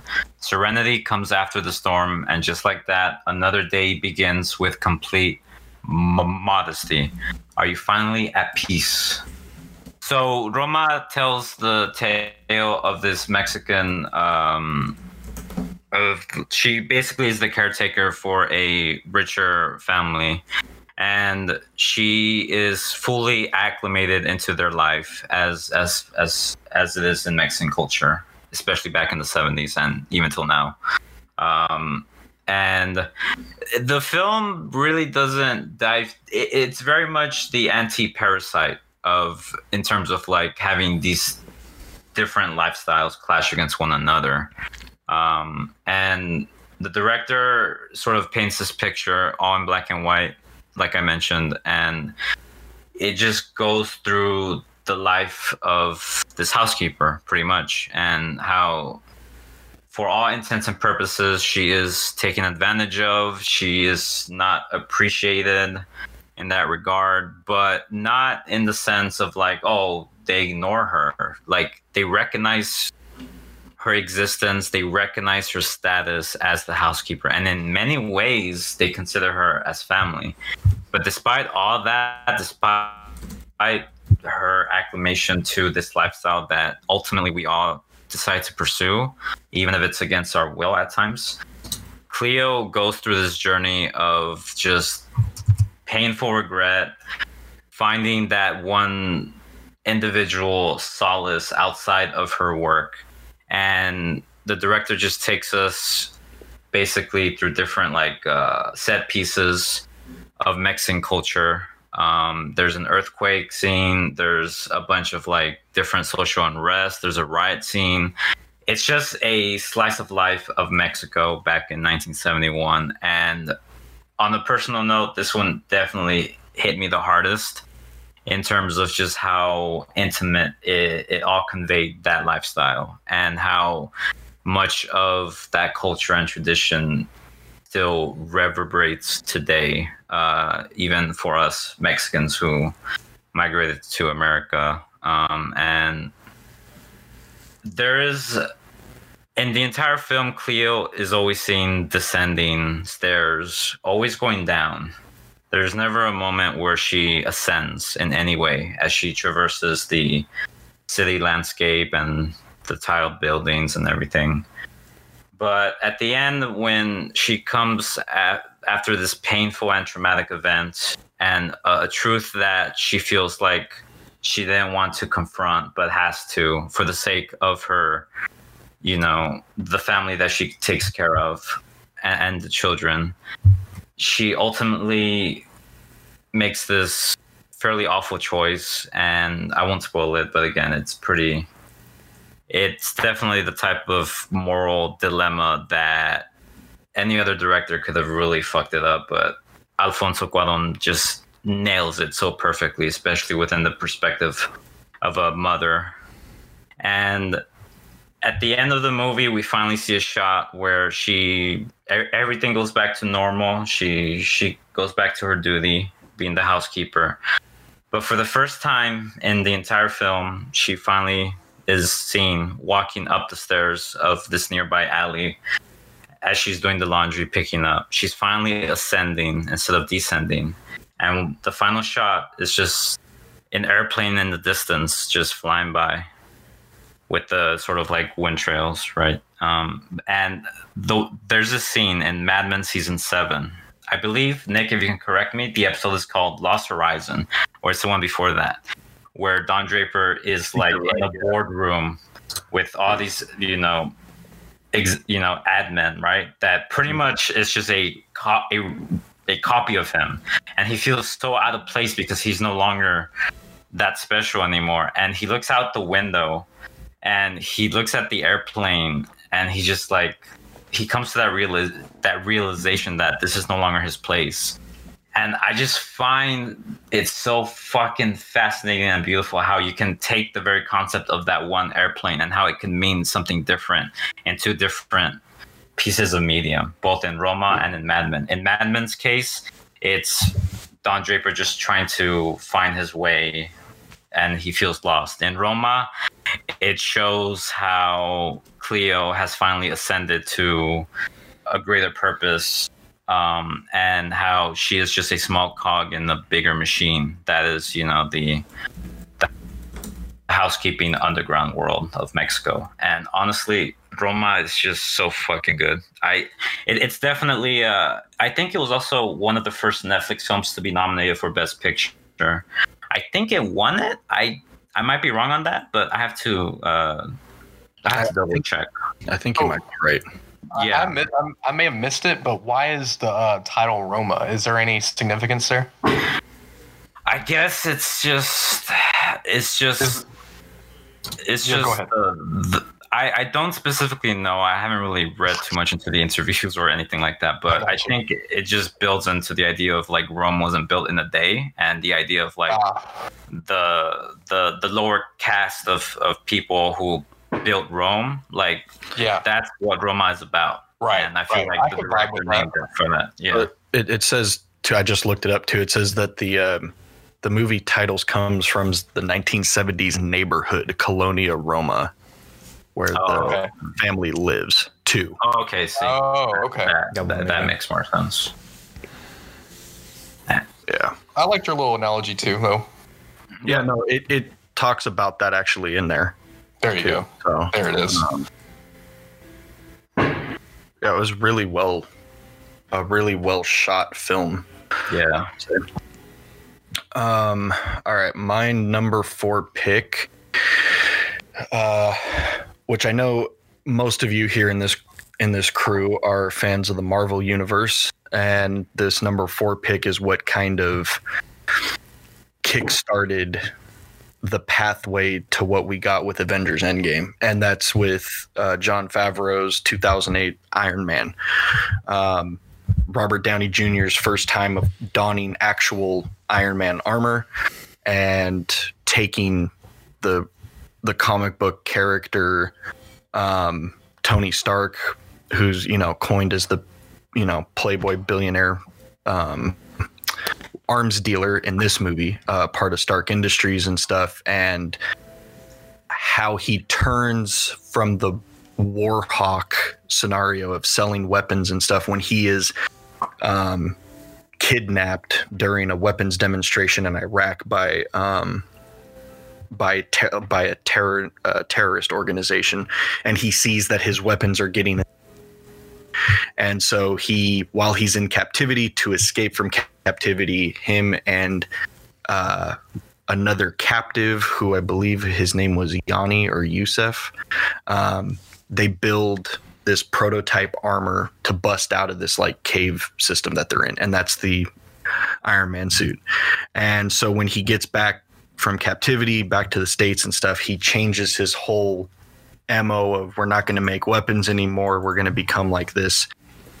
I'm going to become this deterrent, and also kind of like philanthropy work with saving people instead of trying to harm people. And it kicks off the Marvel Universe. It kicks off the grounding that Kevin Feige and Favreau as a director and some of those actors and actresses, principals that would be seen in over 20 movies. So that's why I put it in at my number 4 spot. Very nice. Love that movie too. How's it going? Okay, so my next pick. There's a lot to unpack here. Name was Robert Paulson. Fight Club. So, have y'all all seen Fight Club? Yes. Hell yeah. Yes. Okay. So, I think that my my colleagues here, co-hosts, whatever you want to call them, my friends here can agree with me, as if anybody in the audience who's also seen the movie. There is so much that can be said about this movie. One of the reasons I picked it was because of so many metaphors that go on throughout the film. It's essentially a character battling with insomnia, and he meets another character who you begin to unravel. I don't want to spoil that much about it, but you get to unravel the details behind this other character, the name Tyler Durden.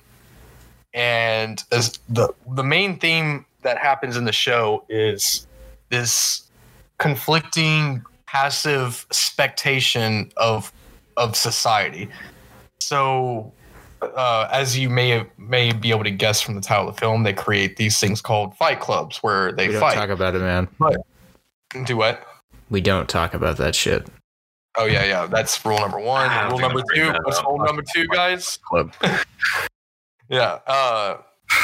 But for the most part, these fights aren't really about significance of who's better at martial combat, more as it is to not feel numb anymore, not to feel cocooned or stagnant in society. And I think that one of the things that is really crazy about the film is that it's a cult film. So it wasn't really that it became popular just from its release. It was another one of those movies similar to Shawshank Redemption where it gained a lot of traction through word of mouth. In fact, the movie's based off of the book called Fight Club that came out a couple years prior to the film release. Guys, if y'all have any comments to add in on how crazy that movie is, feel free. It's an easy pick for me because of how many paradigms are in it, and the twist that you get at the near the end too. It's not at the end, but it's sort of near it, and you're like, oh, okay, so that explains stuff. I love how that movie spawned when it came out. It spawned like tons of people getting their like big groups of friends together and actually had legal fight clubs in their houses and stuff. Yeah, that was one of the biggest cultural impacts it had. Like, it actually had people respond to it in their own lives in certain little cliques. And you actually just went through the whole description of the film without even saying who's in it. Well, I mean, Edward Norton is the main protagonist, and then Brad Pitt is Tyler Durden's character. Which, I mean, if that should be enough reason to watch it in itself. You have those two on the cast. Mm-hmm. Come on, you have Jared Leto too in there, but Jared Leto. He's just butterface in that one. Helena Bonham Carter is in that too, I think. Yep. That's right. Yeah. Yep. All right. That's an iconic movie. Yeah. Yep. So I need Japanese steel. Those of you lucky enough to have your lives, take them with you. However, leave the limbs you've lost. They belong to me now.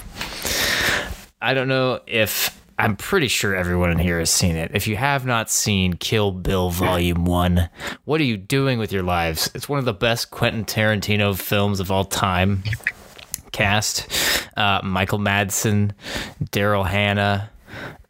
We got Lucy Liu for the win. Vivica A. Fox, Uma Thurman as the bride. Yes, you heard me, Nick. Tossed in a little inside joke there. It is one of the best action films that, I mean, and of course, I could say this all day, one of the best action films of all time. But it's another revenge story about, I think in this film, she lost her memory, if I'm not mistaken, and she gets put into a coma. But essentially, she woke up after a 4-year coma, and she's a former assassin, and she's trying to piece some shit together about what's going on. And in the first scene, remind me or not, is the wedding scene the very first scene in the film? Or is that the second movie? That has the wedding scene. I believe it's the second movie. The second movie has the wedding scene. Okay, but essentially, in the first film, she had been getting married, and then these 4 assassins come to kill her, and they were led by this guy named Bill. I don't think he does any of the shooting, but these other 4 people are all assassins. They just gunned out everyone at this wedding, and so it becomes a very good Quentin Tarantino revenge story. Uma Thurman's the lead. She plays the bride. We don't know her name, other than, you know, she's referred to as Kiddo by Bill, and Lucy Liu plays one of the people she has to hunt down, along with Vivica A. Fox, who plays Vernita Green. I think she's Black Mamba, right? Isn't that her, or is that Daryl Hannah? Which one's Black Mamba? I think it's Vivica A. Fox's character. Wow, thanks for the help, guys. Anytime. Since I've seen Volume 1. Yeah, Daryl Hannah is another. They all have snake names. So Vivica A. Fox is Black Mamba. Daryl Hannah is another snake, and they're all. And Michael Madsen's character, who's essentially like parallel to his character in the other Quentin Tarantino film. Oh Christ. I want to say Goodfellas, but I know that's not the right name because that's not even fucking... What's the one where he dances and cuts someone's ear off? Reservoir Dogs. He's in Reservoir Dogs. And he's essentially a bastard in this film and that one. And you actually see the... they all have these samurai swords. That's what makes this movie super really great. Except for, of course, Michael Madsen's character, who hawks his Hattori Hanzo Japanese steel sword, and you see it in Pulp Fiction with Bruce Willis. That's where that sword kind of crosses over into that film. So the long and the short of it, if you haven't seen Kill Bill, there is some serious kick-ass fight scenes that simply for the fight scenes alone, if you're going to watch this film, it's amazing. But yeah, that is why I put it on my list. Yeah, for your recommendation, I think we talked like late last year or something, but you recommended I watch those films, and I did, and I just went through like a binge of Tarantino films. Fucking amazing. Mm-hmm. I definitely missed out. And Bill's not actually... Oh, who plays... Oh, and the music's done by Raza in the film as well. Who plays Bill? I completely blanked on that. That is David Carradine. David Carradine. He's no longer with us. He does the voice of Landon Ricketts in Red Dead Redemption. Am I mistaken on that?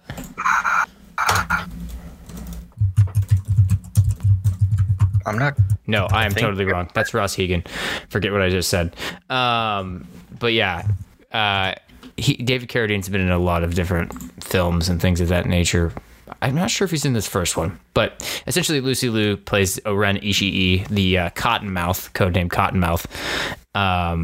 That's her specific name in this, and she's the main antagonist in this because she's the one who knows where Bill is, and she's one of the other ones she needs to cross off the list. Oh, fuck me. Uma Thurman's Black Mamba. Jesus Christ. How did I forget that? Then who? Wait, Copperhead. Vivica A. Fox is Copperhead, and Sidewinder is Michael Madsen. I should have looked at the Wikipedia earlier. And then Robert Ebert would have kicked you out the door by now. Who? Robert Ebert. Yeah. You don't know who Robert Ebert is? I know. I didn't hear it. Didn't come through at the first part. Oh, I'm sorry. And then Daryl Hannah's California Mountain Snake. What a stupid name. The other ones are like really cool. She's just like, Daryl Hannah's character is the most deadly in the whole film. That's why she said I should have been Black Mamba, because she's apparently the most deadly. I'll end it there. It's a very good film. Who hasn't seen it? None of us? I think we've all seen it. Good. Or I don't know about... Has everybody seen it? Yes. All right. So, Steve. All right. For my number 3 pick, there is a house on a hill, and there are people in it. And they're nice, but not really. There is a garden, and there they get a lot of sunlight. And it is nice, and they get to sleep there sometimes. There is a house on the ground, and there are people in it. And they're the first to tell you that they're not very nice. They're con men, grifters, forgers, and imposters. They sit amongst stink bugs, and they've been there for so long that maybe they've convinced themselves that they just belong there.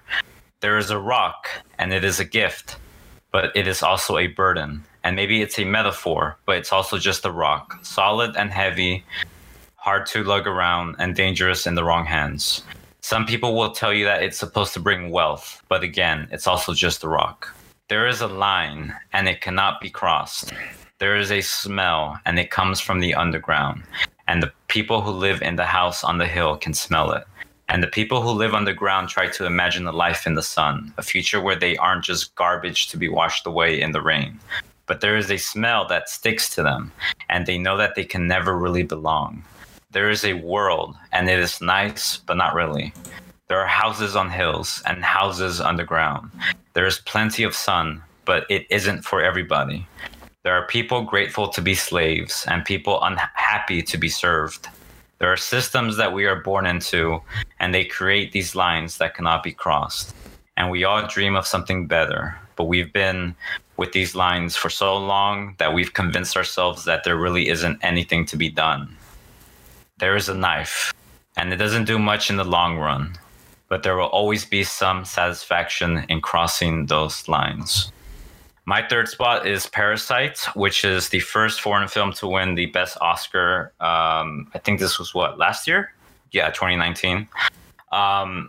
It's basically a very masterful work that blends different subgenres of black comedy, of I guess not horror per se, but more of a thriller, class consciousness.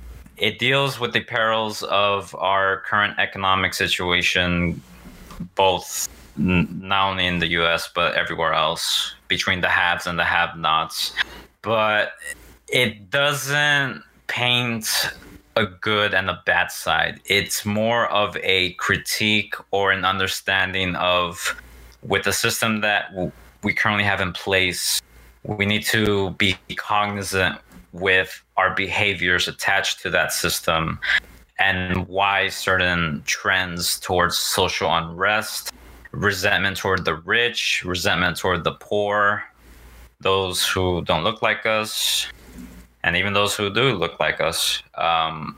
Parasite is just, it's not a cautionary tale because it's depicting exactly what we need to hear. And it's going to be, in my opinion, a timely classic that will stand on the shoulders of giants like Kubrick and all the rest. And that's why it's my number 3 pick. Very nice. Nice. Fantastic movie. Really good movie. I've actually never seen it. I need to see it. It won Best Picture last year, right? So yep. Get on it. Yeah. All right. My number 3. If you're a fan of 80s just hardcore full throttle action, and also some sci-fi alien throw in there for good measure, and just a pure ton of testosterone laden muscle, Predator is the movie for you. An eclectic cast, Arnold Schwarzenegger, Carl Weathers, Shane Black, Bill Duke, Sonny Landham, and Jesse Ventura, of course. It follows like this special force team that's sent into the jungle to take out this like communist like military camp that attacked another special force group and stuff. And it turns out that the CIA is actually hunting down this alien from another planet that has come here and has caused this other special force team to be killed. And the Predator hunts them in the jungles of Colombia. And it's just, like I said, it's just a pure action movie. It's got suspense. It's got gore. It's got a lot of quotes, a lot of muscle, and a lot of bullets flying. And it's the first one that kind of spawned a rather, what's the word that I say? A rather eclectic group of movies. Some good, some really bad. But yeah, that first one and what it did as far as for like costume design and makeup design for like for the Predator and stuff, and what they used for the time, it was pretty revolutionary. And yeah, I grew up watching it and stuff. It was like that thing where it's like, if you wanted to think about going into the military, watch that and you're like, yeah, that's the badass that I want to be. So if you haven't seen it, I would definitely say go watch that one at least. The other ones I can't say too much for, but yeah, that's my number 3 pick. So very nice.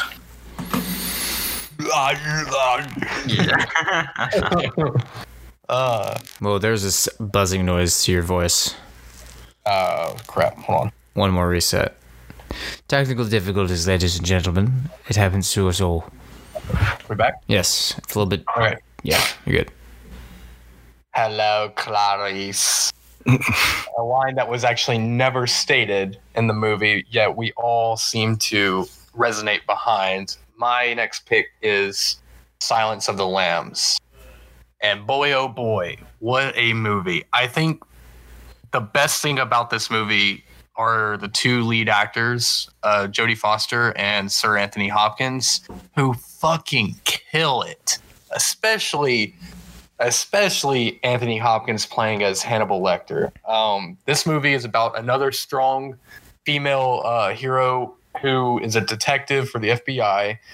Essentially, she's been recommended as the one to communicate with Dr. Lecter on trying to figure out how to perform a psychological profile on the killer that is now rampaging through the states, known as Buffalo Bill.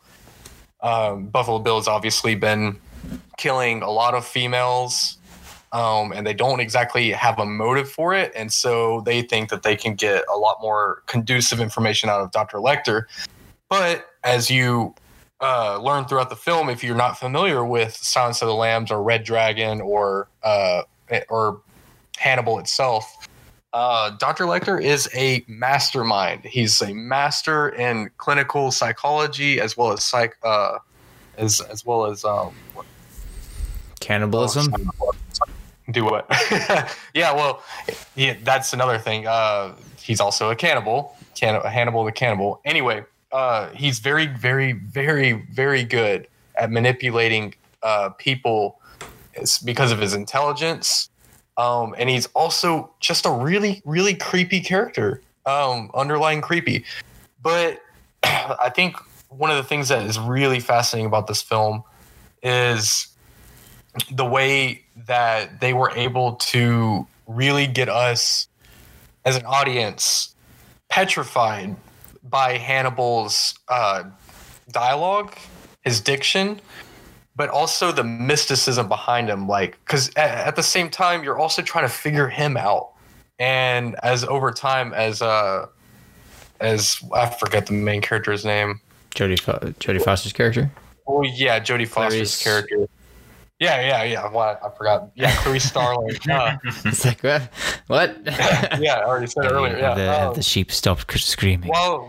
While Clarice is trying to figure out the profile for Buffalo Bill, I think secretly as an audience, we're trying to figure out Hannibal as a character too, and just exactly what his motivations are and all that. But I really love the film. I think that the other movies in the trilogy are worth watching too if you want to get the full scope. But the strong contender out of all three of them has got to be Silence of the Lambs. It's a solid pick for sure. Yeah. I love that movie. So I had a coin toss about what I was going to put next. Doesn't really matter the order of these. Wait, what? Oh, okay. I had a coin toss about what I was going to pick next for my film. Not a coin toss between this film and another film, but between the last two films I have. Oh, okay. It's not going to switch any of these films out of my list. Okay, yeah. I was about to say that. That would be against the rules. I'd fucking boot you. All right, go ahead. They need you right now, but when they don't, they'll cast you out like a leper. You'll see their morals, their code. It's just a bad joke, dropped at the first sign of trouble. They're only as good as the world allows them to be. I'll show you. When the chips are down, these civilized people, they'll eat each other. See, I'm not a monster. I'm just ahead of the curve. Uttered by Mr. Heath Ledger in my next pick. I'm a dog chasing cars. I wouldn't know what to do with one. I wouldn't know what to do if I caught it. You know, I just do things.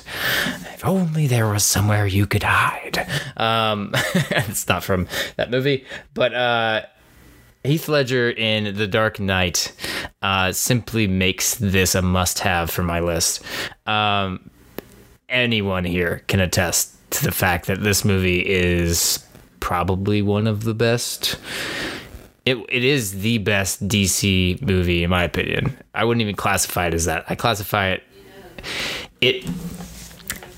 It's definitely a Batman film, but I think Heath Ledger steals the show. He makes it the reason to watch this film because he's such a good bad guy that you must not take your eyes away from the screen.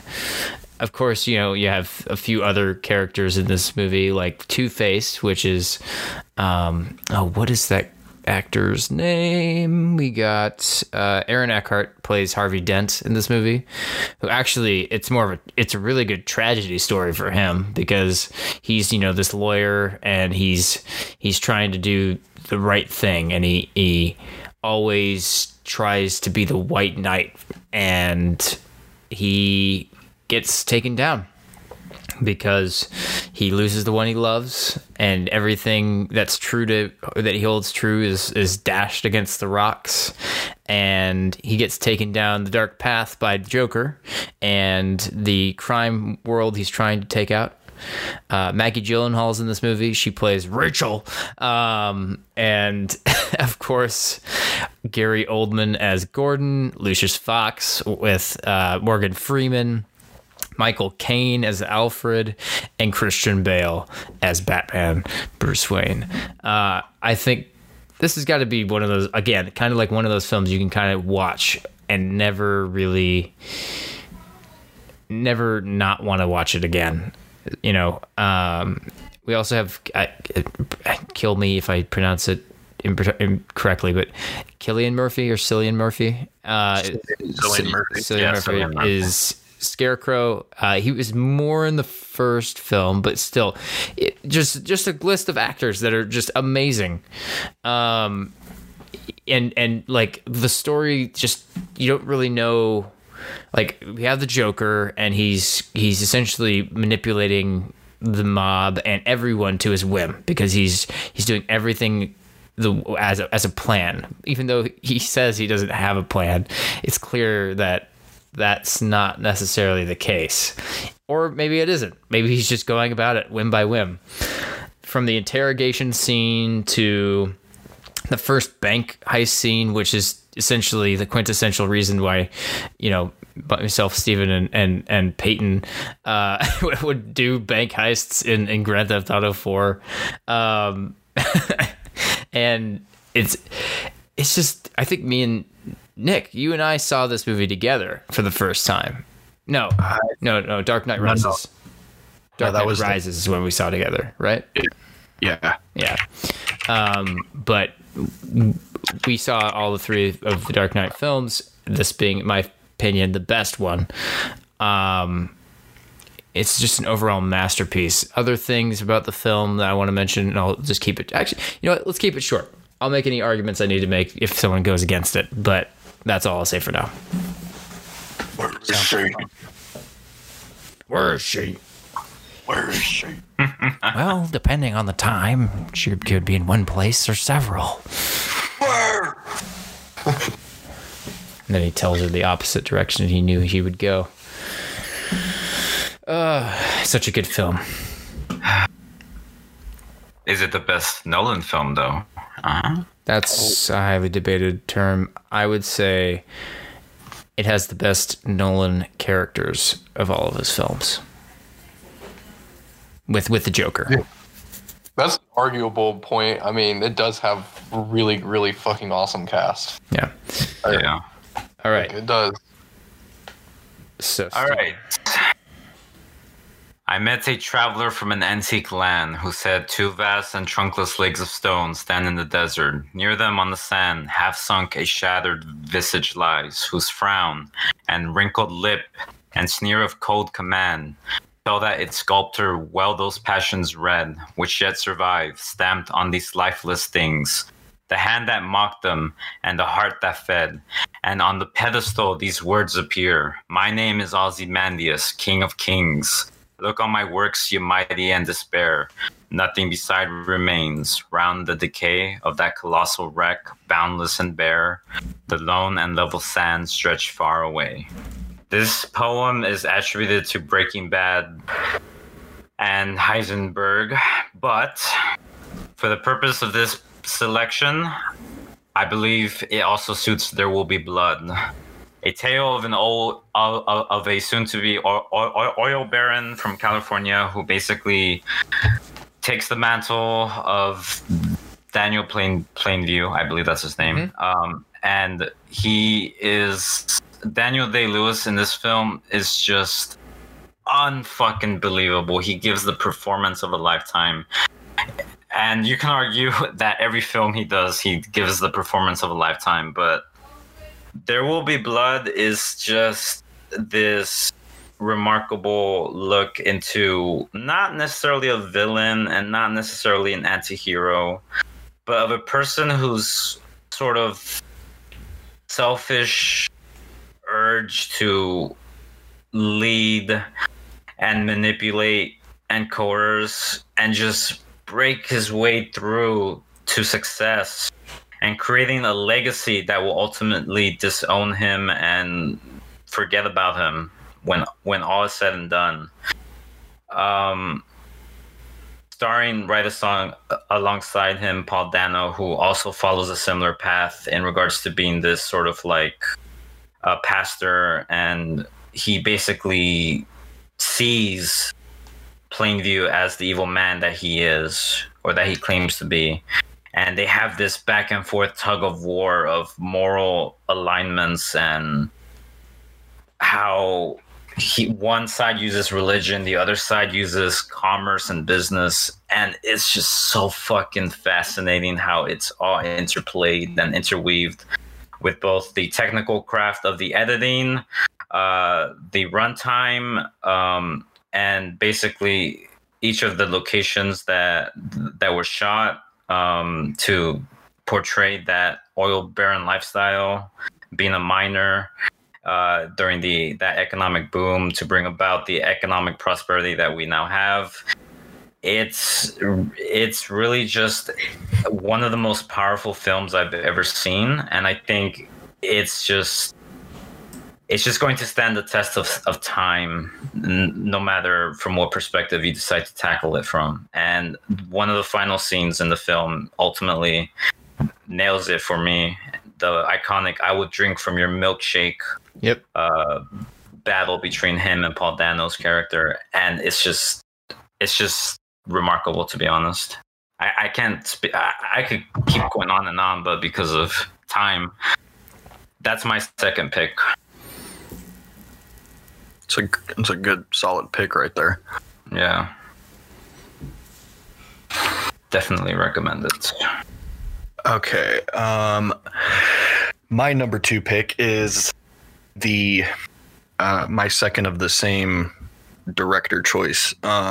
So Ridley Scott again, and this is Alien. Another sci-fi but also horror-esque movie. It follows a group of, I guess, like engineers/miners that are out in the distant galaxies, going to these different colony planets and stuff. And on their way back, heading towards Earth, they get a distress call from a beacon that's like a distress from one of the colonies. So they go to check it out, and there's this giant alien vessel. They go down to the planet and they start looking around, and they find these giant eggs, and one of the eggs opens up, latches on to one of the characters' faces, and that kind of starts the fun of the movie. Sigourney Weaver is the main character. She plays Ripley. It's the way that it is shot, and kind of gives you a claustrophobic feel to it, because once the alien that has been kind of impregnated inside of the John Hurt's character Kane, he has a really bad time at dinner time. I won't spoil it for anybody that hasn't seen the movie outside of this group, because I'm pretty sure we all have seen it. And this little alien goes off into the bowels of their giant ship that they are on, and this small group of humans have to try to outsmart it and try to fight it, which ultimately is kind of like they're just, lambs to the slaughter. And so, this was the first movie that kind of sparked a group of really good sequels. It also had intercrossings with Predator, Down the Road, and a couple of other, if I remember correctly, a couple of other sci-fi monsters too. Great use of the way that it is shot. Like I said, some of the shots are very dark, tight corridors of the ship and stuff. And you have this giant 7-foot alien that's literally ripping people to pieces. And it makes you really feel like if you were in that situation, it makes you feel hopeless. And yeah, that's my number 2 pick. Love that movie. It's a really good one.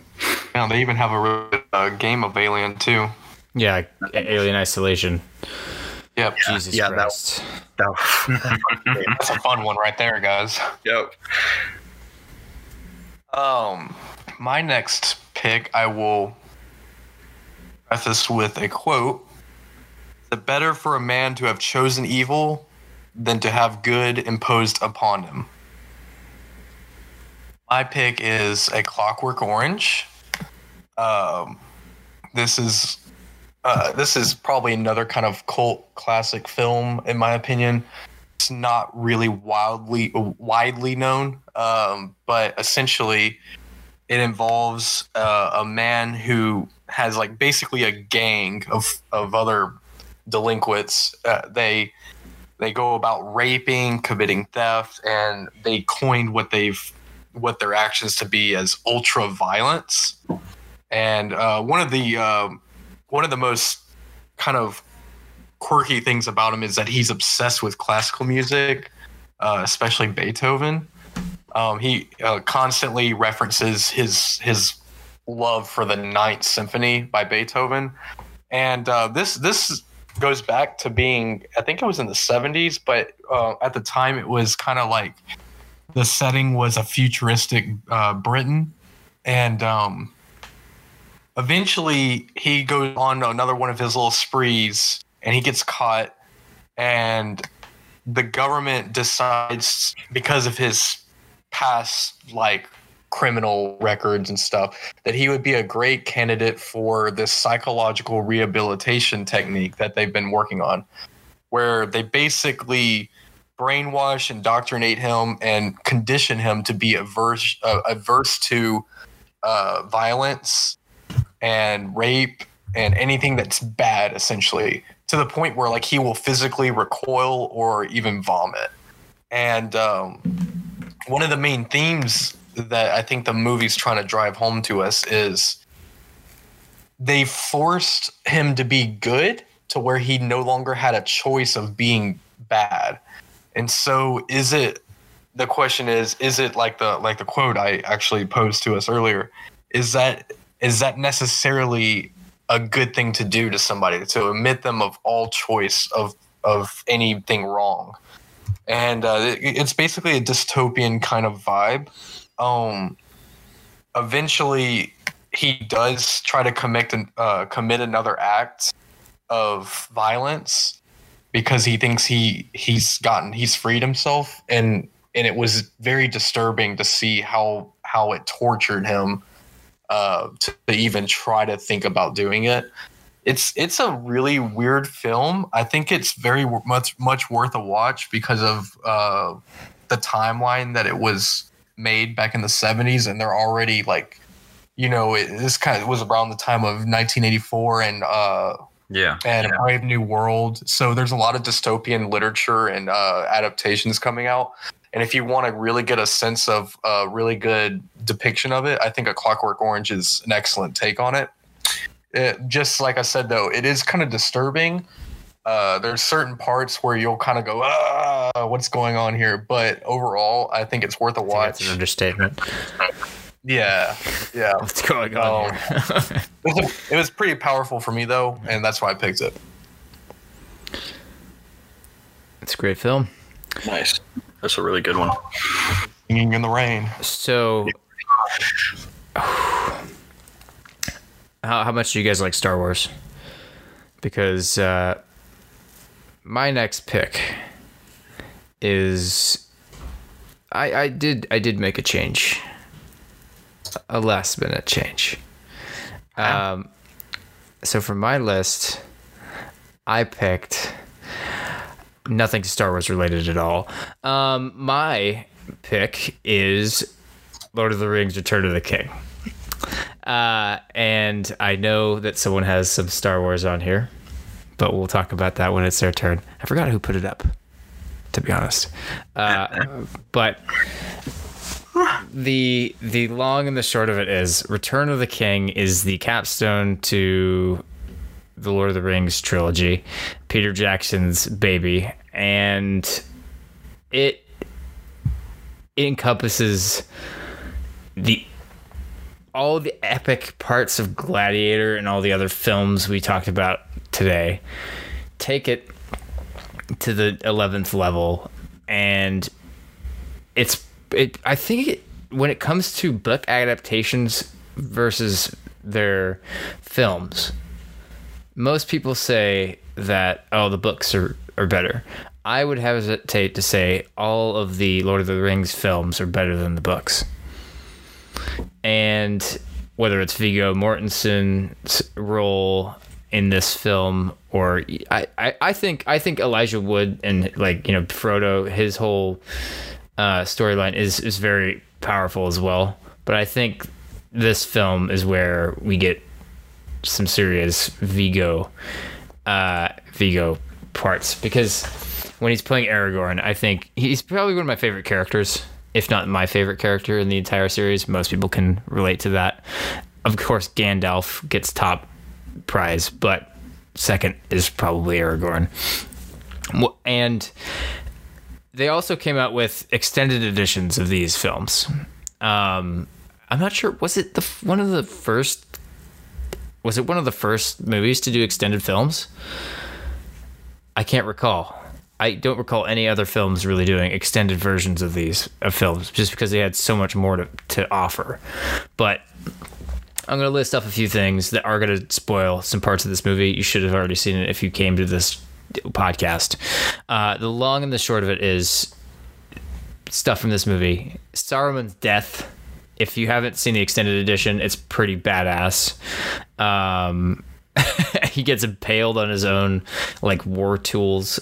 And then we get the whole Witch King, who is a character introduced in the fifth film. I mean, well, technically, this character version of this character is introduced in this film, but you also get it's the backstory of this is the Ringwraith that stabbed Frodo on top of that camp they had in the first film, bringing it all the way around and he's the most powerful of the Ringwraiths, and they call him the Witch King because he can't be killed, essentially, by men. And then there's a whole scene about that with him. His dragon gets killed, and it's a huge battle there in the middle of the biggest battle of Battle of Minas Tirith, which is the whole thing of the whole movie is leading towards. So it's just all these crazy parts. Then there's the whole underground with the ghosts, and it's Aragorn, Gimli, and Legolas trying to convince these damned beings to fulfill their debt that betrayed the Gondor, the kingdom of Gondor, for them to actually uphold their oath. Then we have Gandalf and Denethor, that whole back and forth, Denethor being the crazy madman. That actor was just in The Boys as well. One of the last episodes, he plays Billy Butcher's dad, which I think is funny because, of course, Billy Butcher is the same guy who's the head of the Legion in the Rohan. So it's like not the King of Rohan, but what's his name in the fucking movie? It's Theoden's not Theoden. It's the other character. You guys know what I'm talking about. Yeah, yeah. Then we have the huge battle at Minas Tirith, whether it's the freaking elephants or it's the ridiculous counting of kills that they bring back from Helm's Deep with Legolas and Gimli saying how many people they've killed.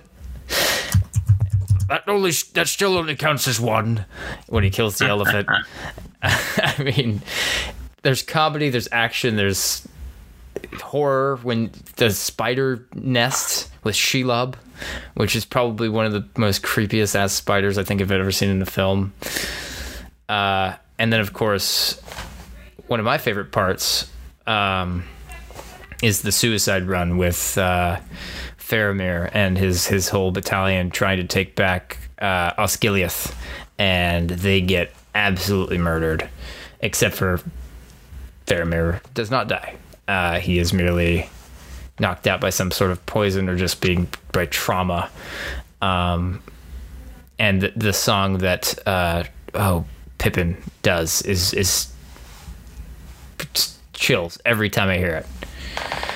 Simply amazing. There's so much I could say about this movie. I'm going to shut up. And then there's the Black Gate scene where it's just for Frodo and they charge, and it's fucking great. I could say so much. It speaks for itself. I'll leave it there. All right.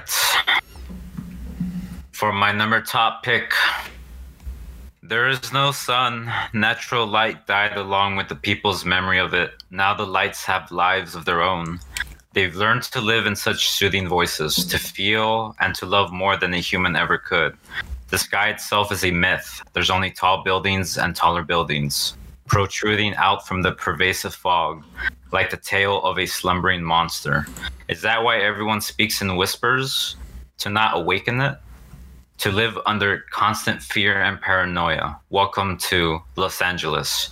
Outside the city limits, tangerine dust suspended midair, as if a world engulfed in flames. Mountains that, upon closer inspection, are just huge apocalyptic piles of trash, forgotten machines, erased memories. We had the wailings of giants in Sicario, here in the land of non-living, where the air smells of nothing but rust. Banshees scream directly at our faces. The intervals are filled with something even more nerve-wracking. Absolute fucking silence, even at the presence of Elvis Presley. Think about it. It really is the end of the world. Blade Runner 2049 is, in my opinion, and it's in my opinion, I think the greatest sequel ever made. It single-handedly improves the first film in a way that I don't think a previous sequel has.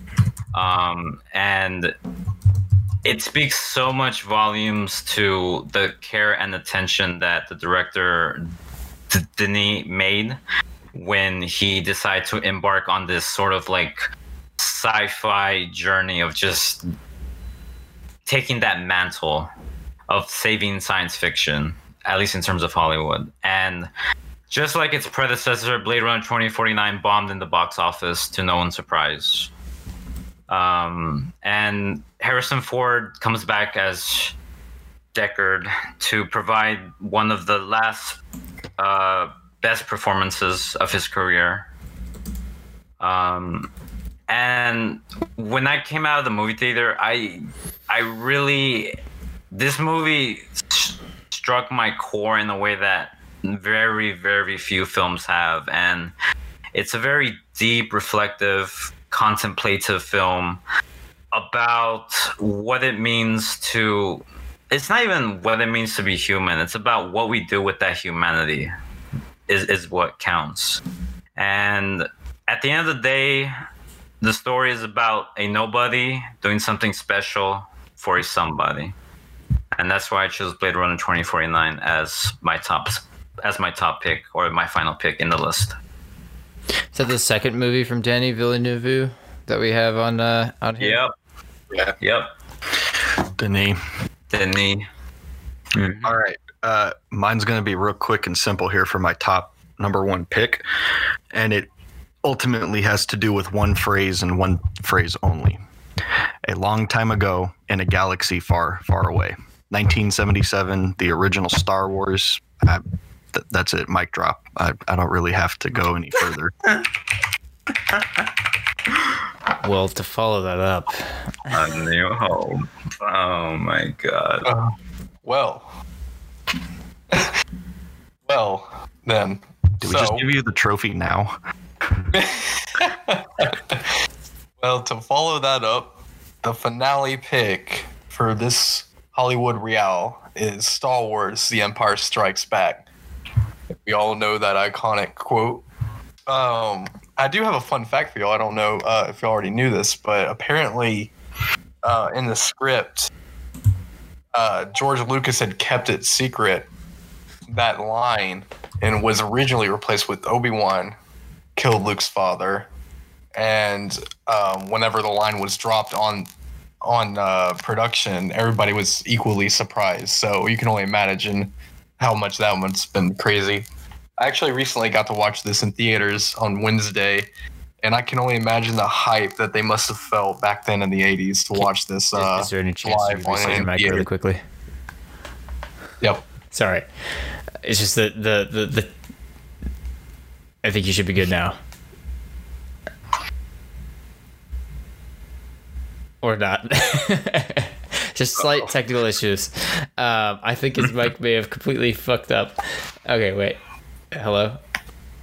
Is it working? Yes. Oh, there we go. All right. Do I need to repeat that whole segment again? No. Just continue. I think Empire Strikes Back really hits home for me. I think it's my favorite out of all of the Star Wars films because of how much surprise I think I was hit by what happened in it, and I think that also that probably stirred a lot of ways film in general had plot twists that were to succeed it, but also, you know, we as the audience have been so polarized with light versus dark, than to just get hit with the emotional trauma that our light hero is actually going to have to come to grips to combat and ultimately bring down his father who's fallen to the dark side. It was just emotionally, you know, powerful. But I mean, like Nick, I don't think there's much more to be said. Empire speaks for itself. The movie's a mic drop. Course. So that's our list. It is the list of 20 movies we think that should be well enough equipped to describe some of the best films of all time. Of course, everyone 40 listening. Movies. Did I not say 40? What did I say? 20? Yeah, you said 20, but sorry, it will 40. Come down to 20 as we get closer to the tournament bracket. Right. There's going to be times where you might be like, it could be some of our own against their own. It could be Gladiator versus Return of the King. It could be There Will Be Blood versus Blade Runner 2049. It could be There Will Be Blood against The Dark Knight. Yeah, lots of different ways that this could go. But yeah, in the next episode, we'll be doing the tournament bracket, and we'll finish it out, I believe, in that next episode, if I'm not mistaken. But keep in mind for next time, we're going to be doing this probably next week, and we'll release the episode right after. It's going to be a fight.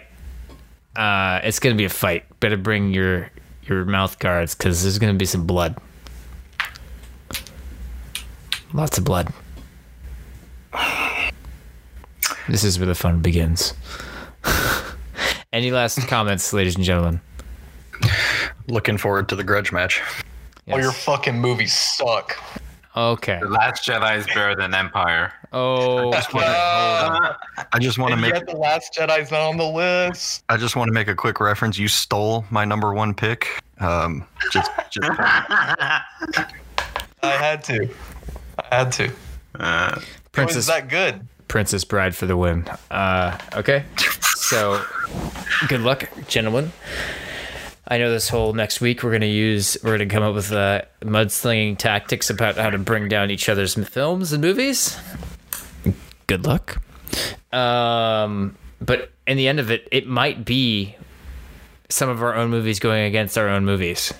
That's where it becomes crazy.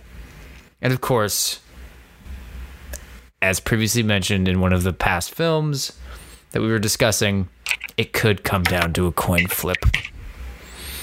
So, Thank you so much for listening. Breath of the Wild's going to take it.